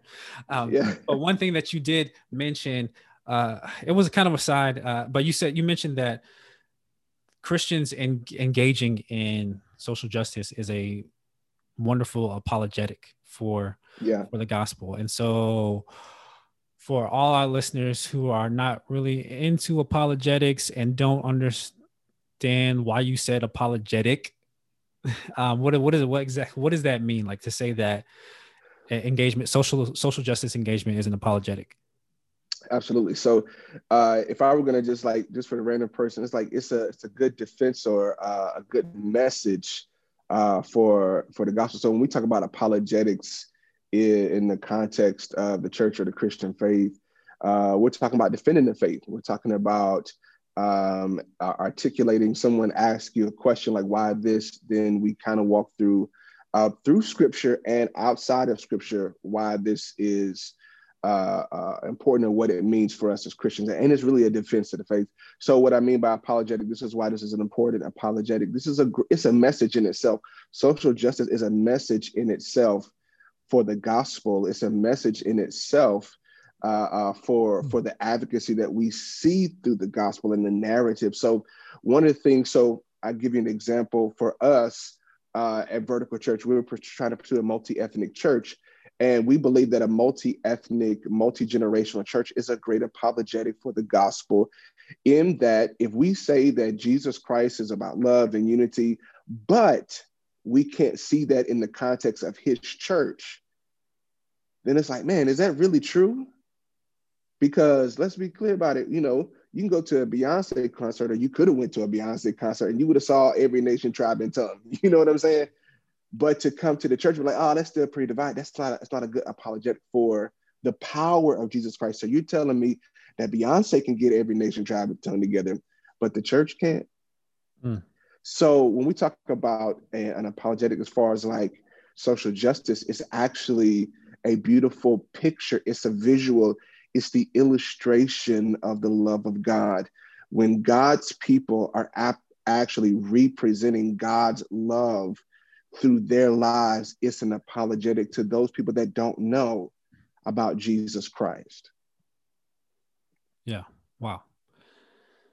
Thank you for that explanation. So my next question is so you you've already laid out we've established that Christians should engage in social justice. But there are a Mhm. lot of people who are, you know, social justice warriors and who have made it their either their mission in life or even just as regular people they're like, you know, I'm going to stand for justice. All right? Yeah. But so but believers we're we're we're called to be peculiar. So what should distinguish believers fighting uh, for for justice from from non-believers who Yeah. say they're fighting for justice. Yeah. I would say probably the foundational thing that should separate us should be our our motivation. Our motivation and foundation for it. And what I mean by that is that we're responding to a command not a feeling. Mm. And so, what I mean by that is a lot of times in the conversation of social justice, especially as I've had conversations with, you know, uh, my brothers and sisters in Christ uh, uh, of a different ethnicity, different culture, uh, we see or hear a lot of, like we saw this a lot with the George Floyd conversation. We saw something recorded on video. We felt a certain way when we saw it, then we responded. What I believe Christian, the Christian pursuit of social justice doesn't demand that we see something and it doesn't man, we're like, oh no, that, that I can't believe it happened. We better have a conversation in our church about it. That's not what that is. See, because the whole world saw it. And a lot of people responded because they saw something that they disagreed with. But when it's our command and our declaration, it, it is our, you know, Second Corinthians 5 17, we're called to be ambassadors. I know we're sent out to do this. Mm. So we're not waiting to feel a certain way. We're not waiting till something bad happens. We're not waiting till it, you know, it's past our numb space. Mm. You know, because we all have that. Like, and let's, let's think about it. You know, I'm 37, and I've just, you know, I'm only 37, but I've seen a lot. And as an American, as a black man, certain things I've almost become numb to. It's like, oh, that's just what happens. You know, uh, and we don't wait till it get, gets past that. No, we respond to directives and instruction and to the God. That's what that's the difference, I believe, in what I believe Christians are called to do and what I feel like people that are non-Christians are called to do. Because there's something that's been given to us as a responsibility to love God and love our neighbors. Mhm. Who like think about this for a second. Um, as as citizens in America, we don't have to love the person that is our neighbor. Right. Whether physically, we don't we don't have to do that. I have no responsibility to speak up or advocate for somebody else unless I choose to and I feel like I need to. Hmm. As a Christian, we, we are called to do that. We are called to, to, to do that as believers, and I believe we are called to represent Christ in that way. So I think the difference is probably our motivation, um, our, our direction, and I, I- this is why I think that is so important. One, is because when you don't feel like advocating, you're still called to advocate as a Christian. As a person as a non-Christian, when you say, "Hey, that's too much," I can stop. I don't have to go participate in that. I don't have to say anything on this. Like that's when you know what I mean. You you you're doing it based on how you feel. It's more of a moral compass. We can get into the danger of that when we you know went later, but it's more of a moral compass versus uh, a directive as a Christian. Like this is what God has called me to do.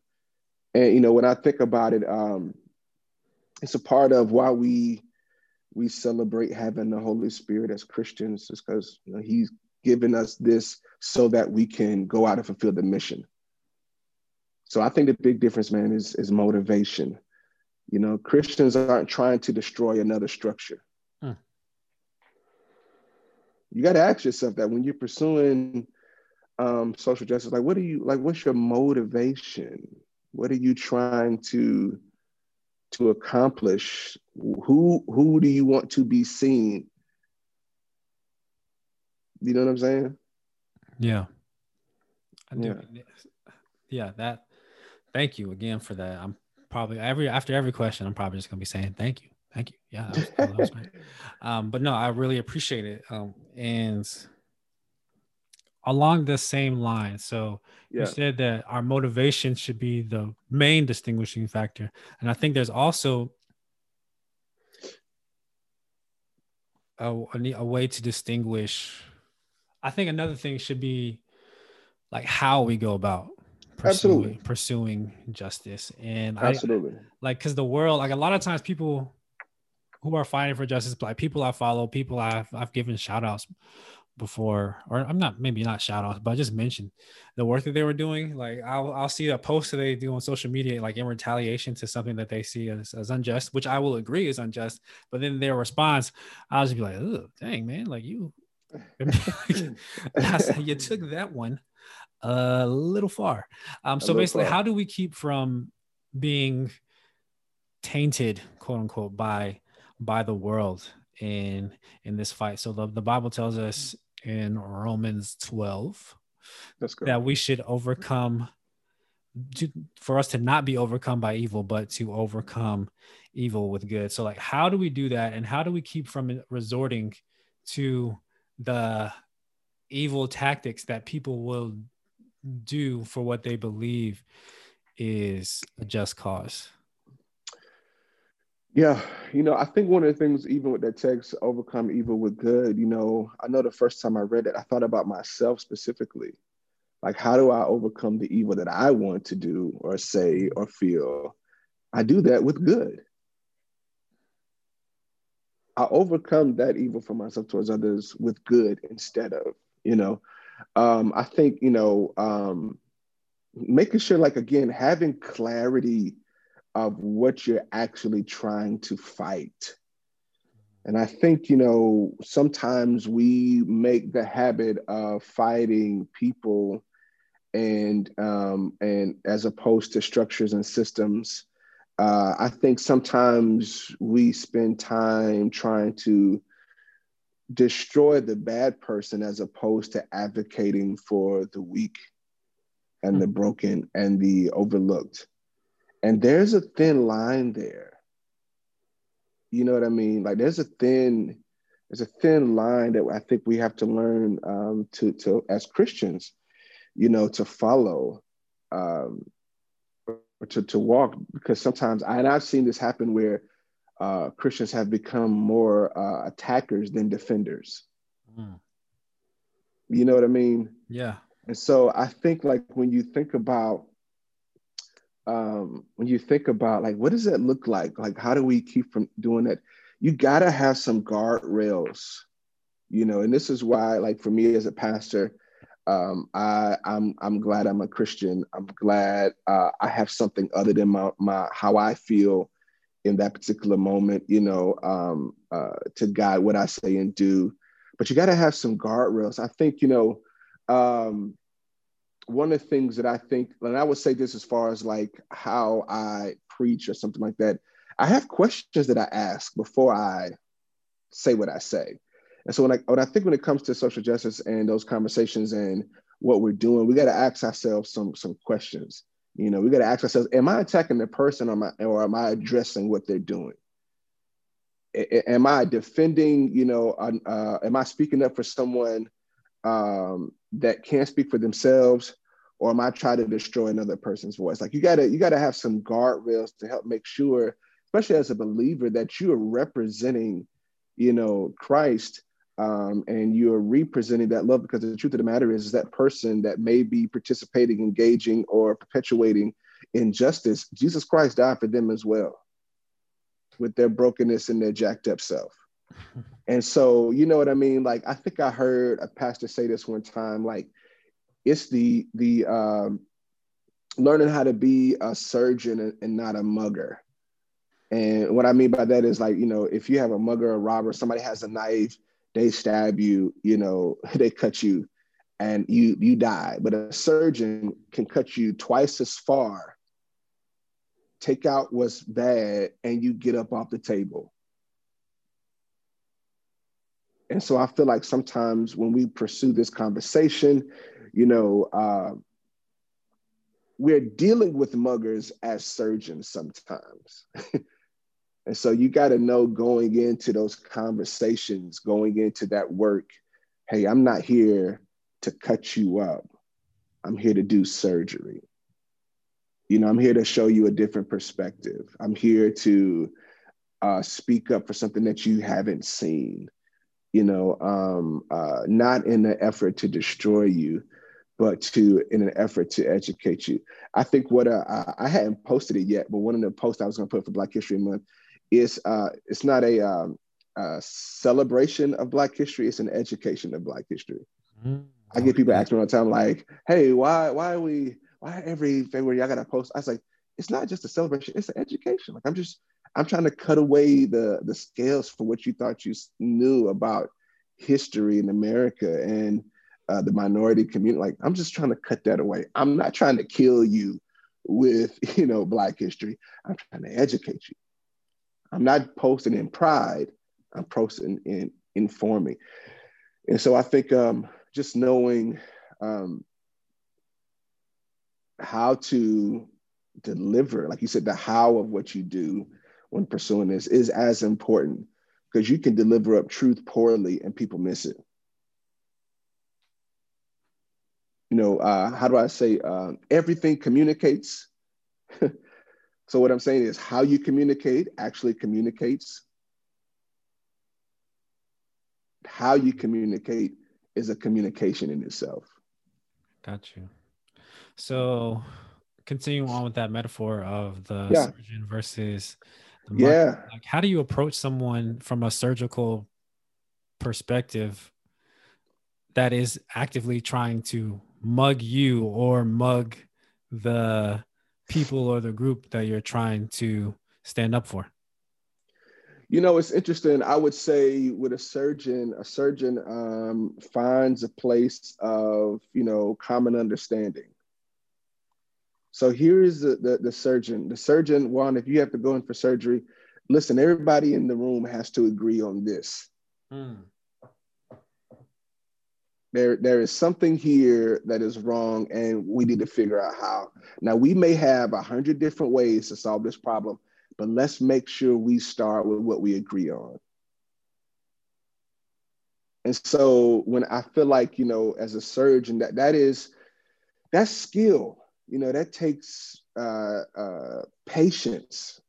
You know, a mugger is not trying to be precise. A mugger's not like a mugger's not going back and forth with somebody like second for second, you know, second for second, type for type. Like a surgeon is precise. A surgeon is studied. A surgeon is prepared. A surgeon is learned, and a surgeon is not doing surgery out of emotion. And so I think sometimes, like I hear people post emotionally. I've done it before. There are times where I've had, like, especially on social media, I feel like there's times like some people have wanted me to post or say something a little sooner than I did. And it's like, man, I can't because I'm being emotional. Excuse me. I'm in my feelings. Lord help me. And so um, right now, my feelings are having me saying some stuff maybe that next week I might not feel no more. You know, so I think um, when you're dealing with somebody like that, you know, especially in that conversation, let's let's start with uh, a common place. Let's start with okay, we agree on this, and it's amazing, man, when you're trying to work with somebody. Because listen, you can't do surgery on me if I don't lay down. You can't. So I got to get you to a place where, okay, like, hey, let's agree on this. It's funny one, but like, so I used to work at CarMax, and when I first started there, man, I worked in the business office, and we would have people call, like, with all kind of foolishness sometimes, just upset, you know. We took their, you know, their car payment out too early. Uh, somebody came and picked up their car, and like one of the first things they taught us in customer service is to repeat what the person is saying back to them. And I'm like, yo, I don't got time for this, man. I got stuff I got to do. And they were like, listen, repeat, repeat what they're saying back to them. And what they were trying to teach me was, hey, let's have common ground. So I would be on the phone. So let me just make sure I got this straight. What you're saying is someone took advantage of you and took you. I'm just saying back to them whatever they're saying. And what, I, what I'm doing is, hey, we're agreeing on this is the problem. And in that moment where they feel like, okay, he understands what I'm saying, he understands how I'm feeling, we can we can agree that this is a problem, you know. Then from there we can move forward in the next steps. But I promise you can't do surgery on somebody that's not laying on the table. If you do, that's uh that's called uh, that's an attack. Just uh maybe more uh, a mugger with some better tools. Um Yeah. Same tools. They both got knives. They just use them differently with different intentions. And here it is motivation. Let's go back to it. Motivation. Like I can't respond to everything I see on social media. I'm motivate my sometimes I'm gonna be with you, real with you. On. Sometimes I'm just I'm just want to prove you wrong. See what you don't know. Like that comes up. I'm like, okay, now I can't post that because now I'm just I'm just trying to make you look silly. Now, how does that now how is that social justice? No, that's my ego, that's my pride, that's me feeling like, you know what, I know something that you don't know. I'm about to mess you up with this. Now, what you gonna say? Like that's what we gotta check that motive. We gotta ask those questions. Hey, why am I saying this? Who am I advocating for? Because I promise you, man, a lot of times people have taken the platform of social justice to promote themselves. Hmm. And that's the difference, again, I, I would say, between Christians and non Christians. We kind of go back to that question earlier. Yeah. Wow. You said a lot. I was about to I'm like sorry, man. ask a follow up, and then you said something else, and I just completely lost what I was about to what I was about to say. My bad, bro. Nah, you good. That's why I brought you. Like, I mean, within the first 10 minutes, we had accomplished my goals for this conversation. I was like, oh, I think we did it. I think we're good. uh, but uh, yeah, so I'm uh, man, I'm just looking forward to the rest of this conversation. Um, so you mentioned our motivations. You mentioned being surgical as opposed and, and and then making sure we have our you know what you call it guardrails in place and you're you're so you, right now you're in the middle of a sermon series called the good life and yeah. the last i believe it was the last the last message you talked about um we're, so we're going through the beatitudes and you were talking about uh, when jesus said blessed are the merciful. And mercy is mm. kind of a mm. hot button issue, particularly when in when you're talking about justice, because a lot of times uh, Christians and non-Christians alike will be like, see, man, that's why I can't stay in the church, man, because y'all telling me like people be doing us wrong. And you're always talking about mercy, mercy, mercy, mercy. They don't show us mercy. And mercy just lets people get off scot-free. So well, maybe how, how, about you do this? Can you tell us what mercy is and what mercy is not? Yeah. So um, the best way I can I can define mercy in the, in the way I like to define it is mercy uh, extends relief. Mercy extends relief. So, uh, and what I think about when I when I say that mercy extends relief, and I think sometimes people are saying mercy lets people get off free. It, it doesn't extinguish a person's guilt it deals with the penalty and the punishment and the suffering and the uh, the what someone has to go through when they come to when it comes to their guilt. So when we extend mercy to someone, we're not saying that they're not guilty. You know, um, I think that's a bigger issue that we see in culture with social justice is that mercy has become the extinguishment of guilt let's call it what it is. Let's if that person was murdered and executed, let's say that. If the person had, you know, was uh, mis mishandled, and you know, if the system is bent towards a particular people group, let's say that happened. Let's not just sweep it in the rug like that's excusing it. And, I, I, and the reason I say this, I don't feel like Jesus ever excuses our sin. He doesn't excuse it. He pays for it. Mm and we experience mercy because we don't have to deal with the full penalty of it. But he never said, he never said we weren't without sin. You know what I mean? Um, um, but I think when it, we talk about mercy, man, I, am thinking uh, specifically about the context of relief. So let's make sure, you know, we think about mercy in its totality.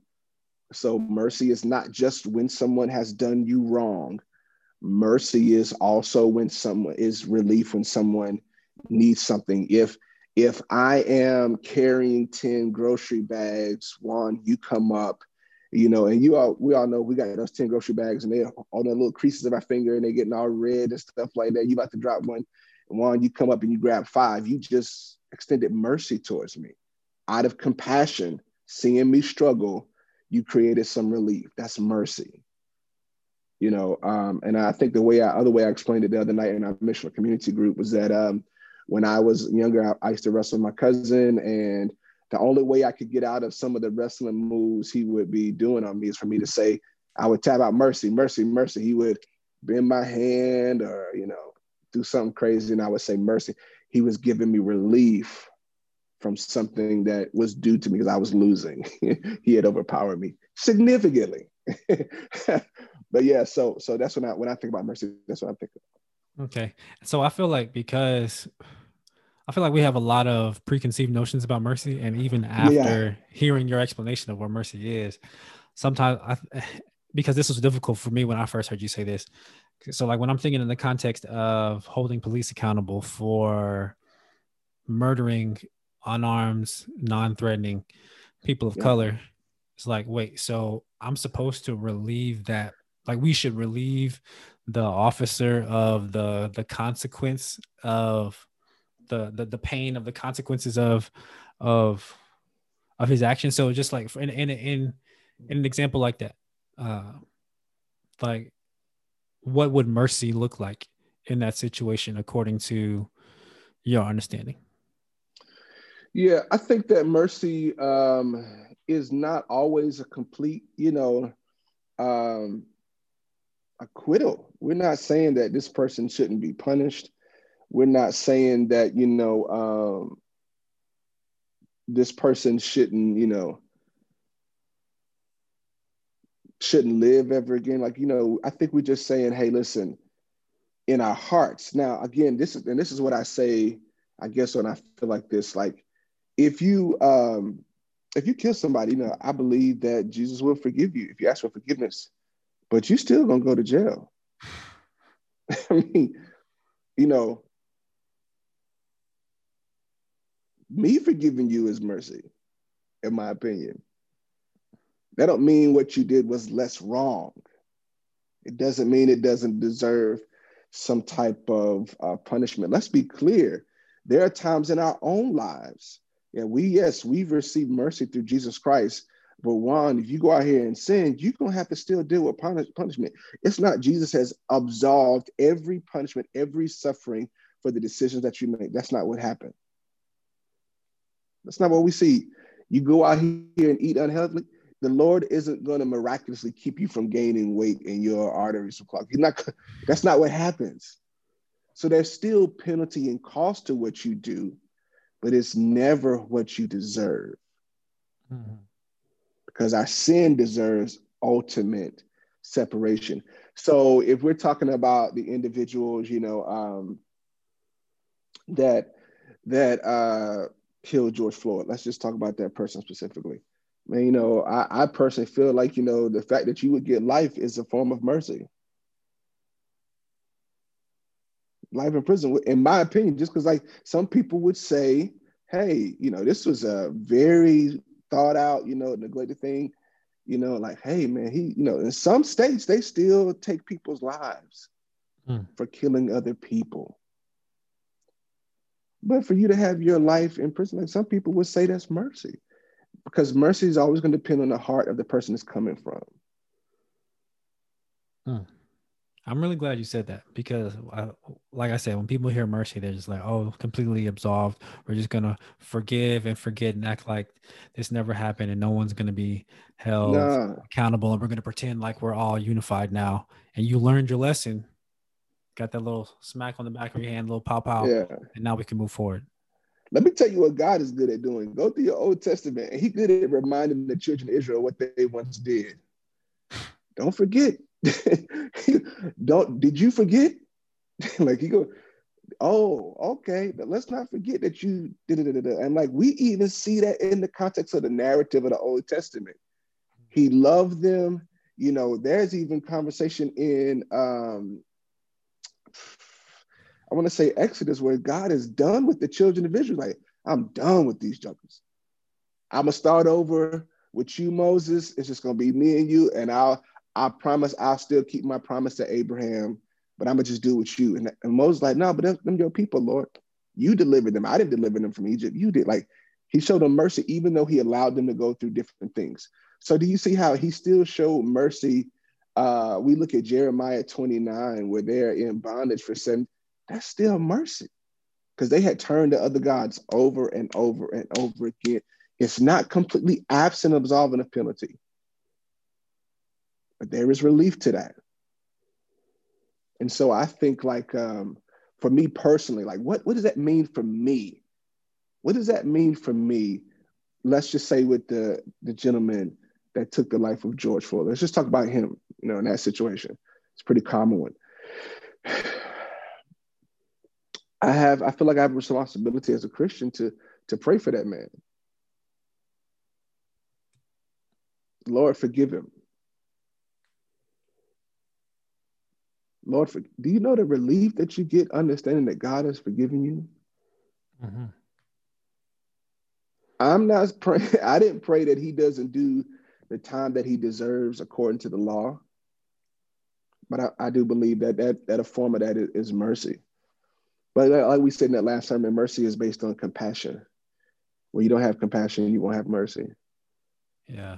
That that's why that people are different on that whole that whole uh, response based on where your compassion is. And it's understandable. Not everybody's at the same place. Like I get it. Yeah, and I, I think it also comes from the fact that a lot of people, Christians included, don't really believe that there is anything other than this world the well in this world and this world as we see it now like that there's not going to be any punishment or reward after mm. after um death and so that if nothing happens in this life or that like the, the mercy that we would give would be something that we could see here um and it's not just them being not not you know christ having taken on what would have been their their punishment for yeah. eternity.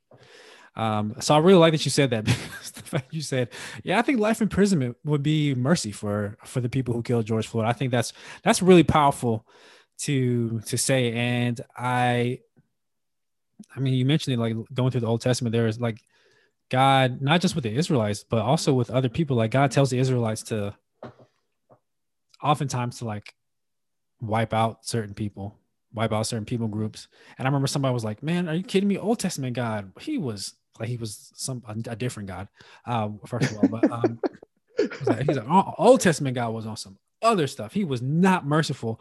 And I was like, well, I mean, God knows everything, and it's like up until that point, those people were living their lives, you know, uh, disobeying Him, affronting Him. Uh, and I was like, was that not mercy? That whole those whole hundreds, thousands, however many years they were doing what they did. Um, I mean, it's extremely merciful. yeah, and I think a lot of times we, I think you, yeah, I definitely got this from you. You know, like one of the biggest mistakes we can do is say, "Oh, I wouldn't do this." So that, so how could God do this? So like because this, because this is this is my mercy. So why would God Oh, I wouldn't yeah. extend this mercy to someone. So why would God say that this is right or wrong? You know? Yeah. yeah. And also that word like deserve is is an interesting word that we when we try to define what somebody else deserves, or even what we deserve, like that's that's moralism. That's what I feel. That's based on my perspective. And I'm like, Yo, even if we just look at the children of Israel being delivered out of Egypt, that's mercy. He brought relief. He brought them out rolling. They had gold, they had everything.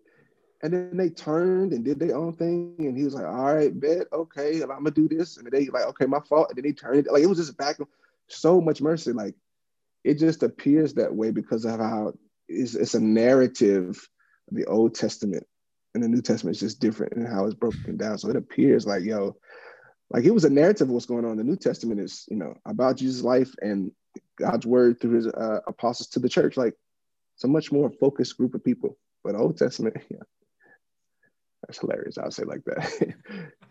it's hilarious. I love it.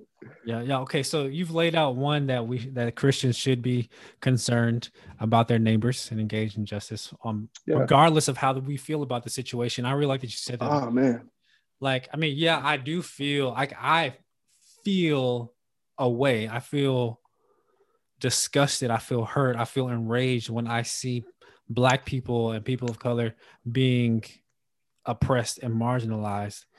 But one thing I the, the Bible tells me that I should be concerned for my neighbor and put my neighbor's good above my own. So like although I I'm not poor, I'm not working class or anything like that, but I am called to fight for justice. Even when there are people who are in that category as poor and working class who I know they don't really care about. They don't care. They don't believe my life matters.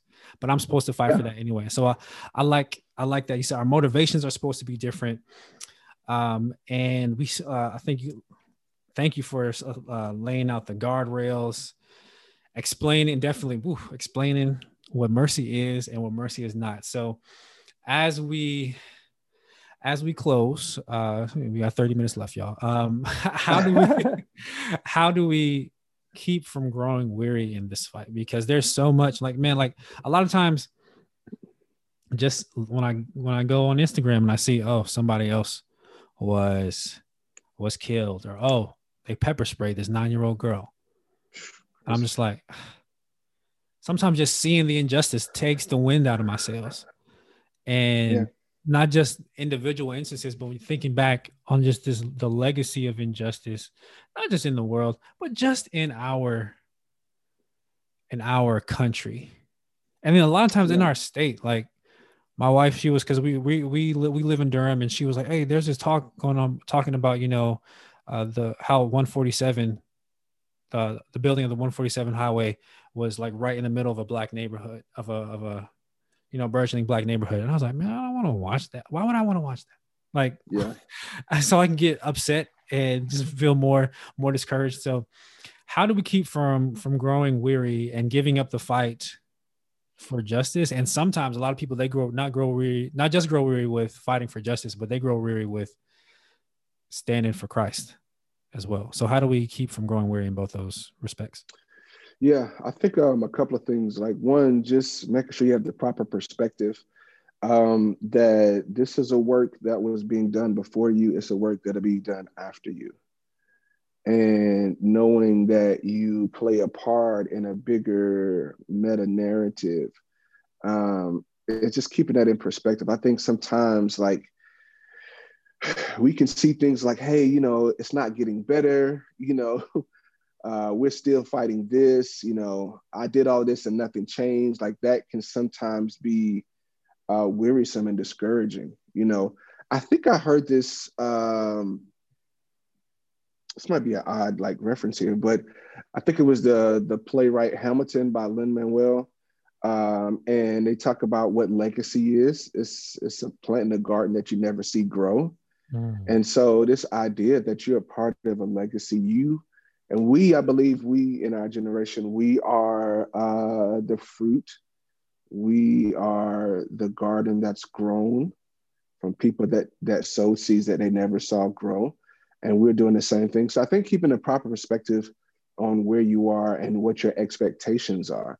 I think the second thing I would, I would think about also just keep from getting weary, like understanding that this all won't be reconciled and rectified until Jesus comes you know so like just knowing like hey god is not going to use me to to wipe out racism. It's not going to and this is hard for people to hear sometimes but i i, yeah, I that I hurt. that, hurt when you yeah yeah. I was like damn yeah because like but I, I, so it doesn't mean we do nothing. We're doing it knowing and in our hope that is in jesus christ not in what we do. Wow. So like, so this is the thing. Um, one of my mentors told me, he told me this, man, I might have been like 22. He said, Ryan, do for someone what you wish you could do for everyone. And do it for that someone like you're doing it for everyone. Hmm. So, so for me, and let, and I'll give you just some context with my feelings and thoughts on this. So starting a launching a multi-ethnic church, like one of my prayers and goals was exposure. You know, uh, exposing different cultures, races to different things. And um, you know, one I think I've told you this. Like I go to preach um, at predominantly white churches or events, etc. I get invited, and about every time, maybe like eight times out of ten, I'm gonna wear a hoodie. I'm gonna wear a hoodie, and I, and I specifically do this, and I've been doing it for years because I, I I really want to destroy the stigma that saying a black man in a hoodie is a scary or negative thing, or you know, trying to undo that you know stereotype of concern or whatever. And so, like, I know I can't do that for all of America, but I can do that for the people that I'm standing in front of. I've gone to several places dressed just like that, and people didn't know I was the guest speaker. They just kind of saw me walk up, and you know, uh, and like, and then when they see me on the stage, like, oh. Then when they hear me articulate the gospel, they're like, oh. And then when they find out I have a family, a wife, and children, they're like, oh. And so, like, it, it, it is this it's what I wish I could do for everyone. I can't have this conversation with every single person. I can't paint this picture there, but I can do it for someone. Um, even in the context of our church, you know, that was one of the things that, you know, the Lord had put in my heart. It was like, hey, there will be children that come through our church, families that come through our church, they'll have a different narrative than most of their parents had, black and white. Just because of the motif that's being painted at Vertical Church. You know, uh, I know at our church is probably one of few, if not the only place where there are white people in our church that stand, uh, that come and see Black people leading. So it's my wife preaching. I mean, my wife singing, I'm preaching. This has been happening for seven years, almost eight years now and they probably don't go anywhere else where the the authoritative vocal and legitimate leader is somebody that doesn't look like them. Mm. You know what I mean? So so what I'm saying is uh, that is something that is I know I can't do it for everyone, but I can't do it for someone. And so I think sometimes when we get discouraged, we can't see the light at the end of the tunnel sometimes. We can't like I don't see how this is going to, you know what I'm saying? I don't see it happen, so we get discouraged. And it's like, if we're not supposed to see the light in the tunnel, the fact that we know that there is one, and his name is Jesus Christ, you know, that's where my hope is. You know, it's not in the the results, you know what I mean, of of how many people. I, I think about this even with like Harriet Tubman, since we're talking about Black History Month and like how she said she you know she could have freed more slaves you know if they realized they weren't slaves like you know i, I mean I, I can imagine like going back freeing slaves and then somebody like nah i'm good i'm like yo hundreds of thousands millions of slaves all over the united states you know what i'm saying and she's like i, I can't but you know what i'm gonna save the ones that i can right mm, now yes and I'm gonna keep doing that. I'm a, like, think about this. She kept risking her life. Jesus. You know, she, I mean, she's going up and down, tired, middle of the night, sleeping under church. You know what I'm saying? Like, just thinking about that concept. I'm like, okay, how does she do that? She understood she couldn't save everybody. It was perspective. And so I think sometimes we we have to uh, keep that right perspective, I would say, especially in this fight for social justice. It's not going to be dealt with until Jesus returns. The sin will not vacate the earth. And as long as sin is present, injustice, uh, uh, pain, suffering, hurt, the the product of the fall of man, we see that Adam and Eve will always be present among us. Hmm. That's real. It doesn't mean we do nothing, but it informs what we do. Woo. Sunday's tomorrow, but you preaching right now. Um, okay, so this is my final question. Yo, it's kind of me just it's just I kind of just a, rewording of the last question, but yeah, cool. How how do we how do we maintain our hope? And you pretty much said this already like what should our hope um well you said what should our hope be? Our hope should be in jesus christ and not what we do. But how do we maintain that? Like how do we maintain the i guess spiritual, emotional, and mental fortitude yeah for that hope to be good enough to keep us one just here okay in our right minds and then okay enough to fight and to stand Yeah. for Yeah. for for the gospel and Yeah. stand for God's righteousness and justice in the public square. Yeah. I would say uh hope has to be fed. Hmm. hope has to be fed uh constantly you know um and it is and we do this in various ways. We do this by you know reading our bible. We do this by listening to podcasts like this. We do this by staying in a place of of prayer making sure that we're consuming things that feed our hope. And so i think like uh having self-awareness of when you have consumed uh in an unhealthy way you know like i think we've all like kind of had that feeling when we ate too much. It was like ugh i think this is you know i think this has gone too far. I think you know I, i've i've eaten too much even of a good thing you know. Man this is great but like I've, I've consumed. And i think sometimes when it comes to social justice and um those type of things i think we can consume too much uh, and not enough of the hope side of it. So I don't think we were designed. I think I think it was a um, a documentary that you put me on, but I don't think we were designed to consume information at the rate that we do. I think it was like uh, social something. It was social dilemma. Social dilemma. That's it. Yeah, and um, I don't think we were designed to consume at the rate that we do. And so I think like you know with that was the crazy thing about um like these last few years with the social justice like we could be in 10 different cities at 10 different marches another 15 di- different rallies at one time trying to process that. You know what i'm saying?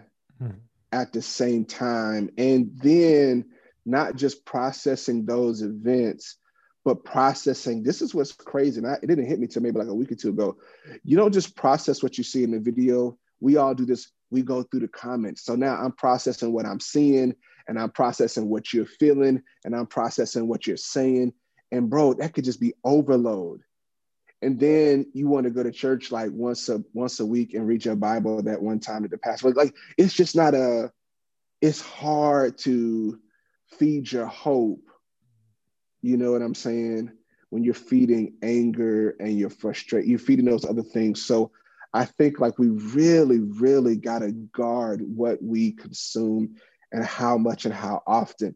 And sometimes it's not even like just stuff on so- social media. Sometimes it's just people. Like some people are like just, man, I love the Lord, but there's some people I'm like, God, man, I can't talk to you but more than 15 minutes you are like Debbie Downer. You know what I oh mean? My goodness, I know. and so it's like, you know, not that I don't love you, but like I gotta guard my soul. I gotta guard what I'm hmm. feeling. I gotta guard, you know, the truth that I know. And so, like, I I, like think that. you, we, yeah, we gotta be careful about what we feed on and how often we feed on those things. And so, when we're talking about maintaining hope, like man, this is why we got to stay in our Bibles daily. This is why we got we need our journal time. This is why we need to pray to be reminded of those truths because it's like, yo, everything else, it would just kind of eat at us. I was listening to uh, very quickly. I was listening to a uh, a conversation on parenting, uh, you know, during you know like this pandemic and how like our family's been together, and it was talking about how for every time you tell your child they do something wrong, you to tell them they do something right three times. And I was like, oh man. So, so the thing was like, you just assume your children know the right things to do, they're going to do them. And so all you really do is tell them what they do wrong. And this is what I learned telling someone what they do wrong is not teaching them what is right. Yeah. So, so what does that mean? Like with within the context of of where we are, if all we consume is the brokenness of the world, when will we find hope? Dang. Well, consuming the brokenness of the world doesn't give us hope for, for righteousness.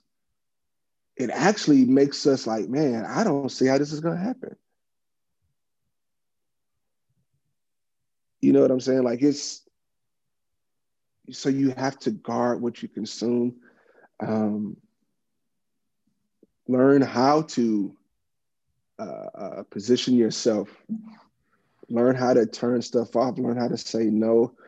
Learn how to disengage. You know, um, if, if, you're not careful, um, social media people, what's being done will become your focus and that's what's crazy. What's scary is when what was designed as a distraction becomes your focus. Because all a distraction is is, is move focus. Wow. Wow. So uh, one thing I do, and I did a really good job this time, uh, it was I have a sticky note and I can like jot down, you know, some uh, just really powerful nuggets that my guest shares, and I just I'll just show you. I got got, I got, a, got quite a few. Let's go. So thank you, thank you so so much for yeah, man. for joining me today. We could go on, and I'm actually I wrote down uh on this other one. I wrote down um uh, a topic I'd like to have you back on to discuss uh, next yeah. next season. Next um, season is that season two or three or four? Season six. Season six. Oh man. I can't wait. That's what's up, man. I'm proud of you, bro. That's what's up. Yeah, thank you, man. And thank you to, to everybody listening for uh for the support and for the engagement up to this point. We're gonna keep it going uh in season six. Uh but before we head out, you know, we always go to God, go to God in prayer. Um, and I think this is prayer definitely part of maintaining maintaining hope, reading the Bible, and making sure we're always in constant communication. One communication to God, and also like you know not putting all this on ourselves because like God is our vindicator. He is He is our hope. Um, so, Pastor Ryan, if you wouldn't mind uh, just praying us out. Absolutely. God, uh, your plan, your work is incredible uh, what you have done through bo- broken people over the course of history is absolutely phenomenal. God, uh, we're grateful as people to participate in that. Lord, there is a great work still yet to be done. There are people that still need to know of your love, of your justice, your righteousness, your your work of reconciliation, uh, your love for them, Lord. And I, and I pray just in this moment God, that we are encouraged that we're not in this work alone. Yeah. That we're not in this work alone. God, that you are with us. Uh, you said in your word in John that you would leave a helper. Jesus said he would leave a helper, Lord, that we can be restored, we can be guided, we can be directed, uh, we can be strengthened by this helper. God, I pray now for everyone that is listening to this podcast today, uh, Lord, that they are convicted and challenged. Uh, Lord, that they would first pursue being your child, then your servant, and that out of their walk with you uh, will produce a walk for you that seeks the justice and reconciliation and the righteousness of those that are around us. Ultimately, that they might know your incredible love for them through your Son, Jesus Christ. Lord, we call it blessed.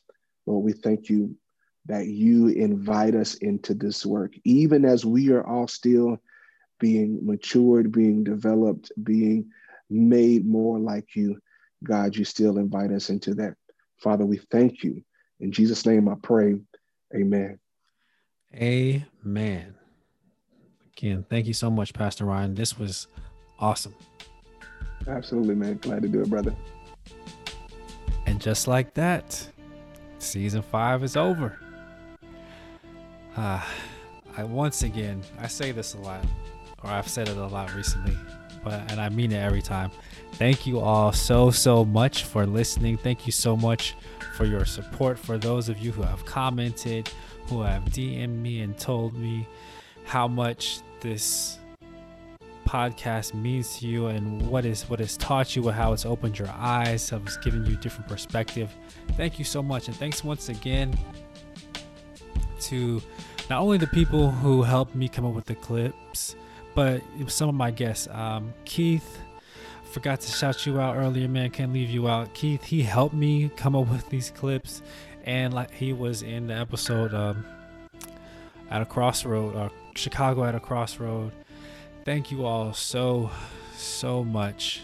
Um, this is this is great, and I'm, I'm gonna give a, a shout out to uh, my my OG number one fan, uh, Niels Ribeiro. Like back when the podcast first started i think maybe a couple episodes into the first season i posted something on my, on the show's instagram which you should follow at saved and woke especially after this uh, after this episode. He got on there early in, in my career and he said this was his favorite podcast i was like what me my little old podcast so thank you all t- to uh, to everyone who's been um, following, supporting, subscribing, and sharing from the jump. And thank you to all my newest listeners. Welcome, welcome, welcome, welcome. Like I said, uh, this is the this is the this is the finale, so that's why it's, it's extra long. Want to give you all something to tide you over. Are going to be taking a a good break just from the podcast, not from content creation, completely and totally. Um, on, but taking a break until April 7th. April 7th is when the next episode will drop of the podcast. Until then, make sure you're following the show on Instagram at saved and woke or on Facebook. One of the things I'm gonna be working on while taking a break from recording episodes is creating and just curating some other just short form content that I don't often have time to work on because I'm doing the podcast and I'm of course will be working on producing the show once once April comes around. I'm excited for it. I hope you are. And until then, y'all know what to do. Keep the faith and stay woke.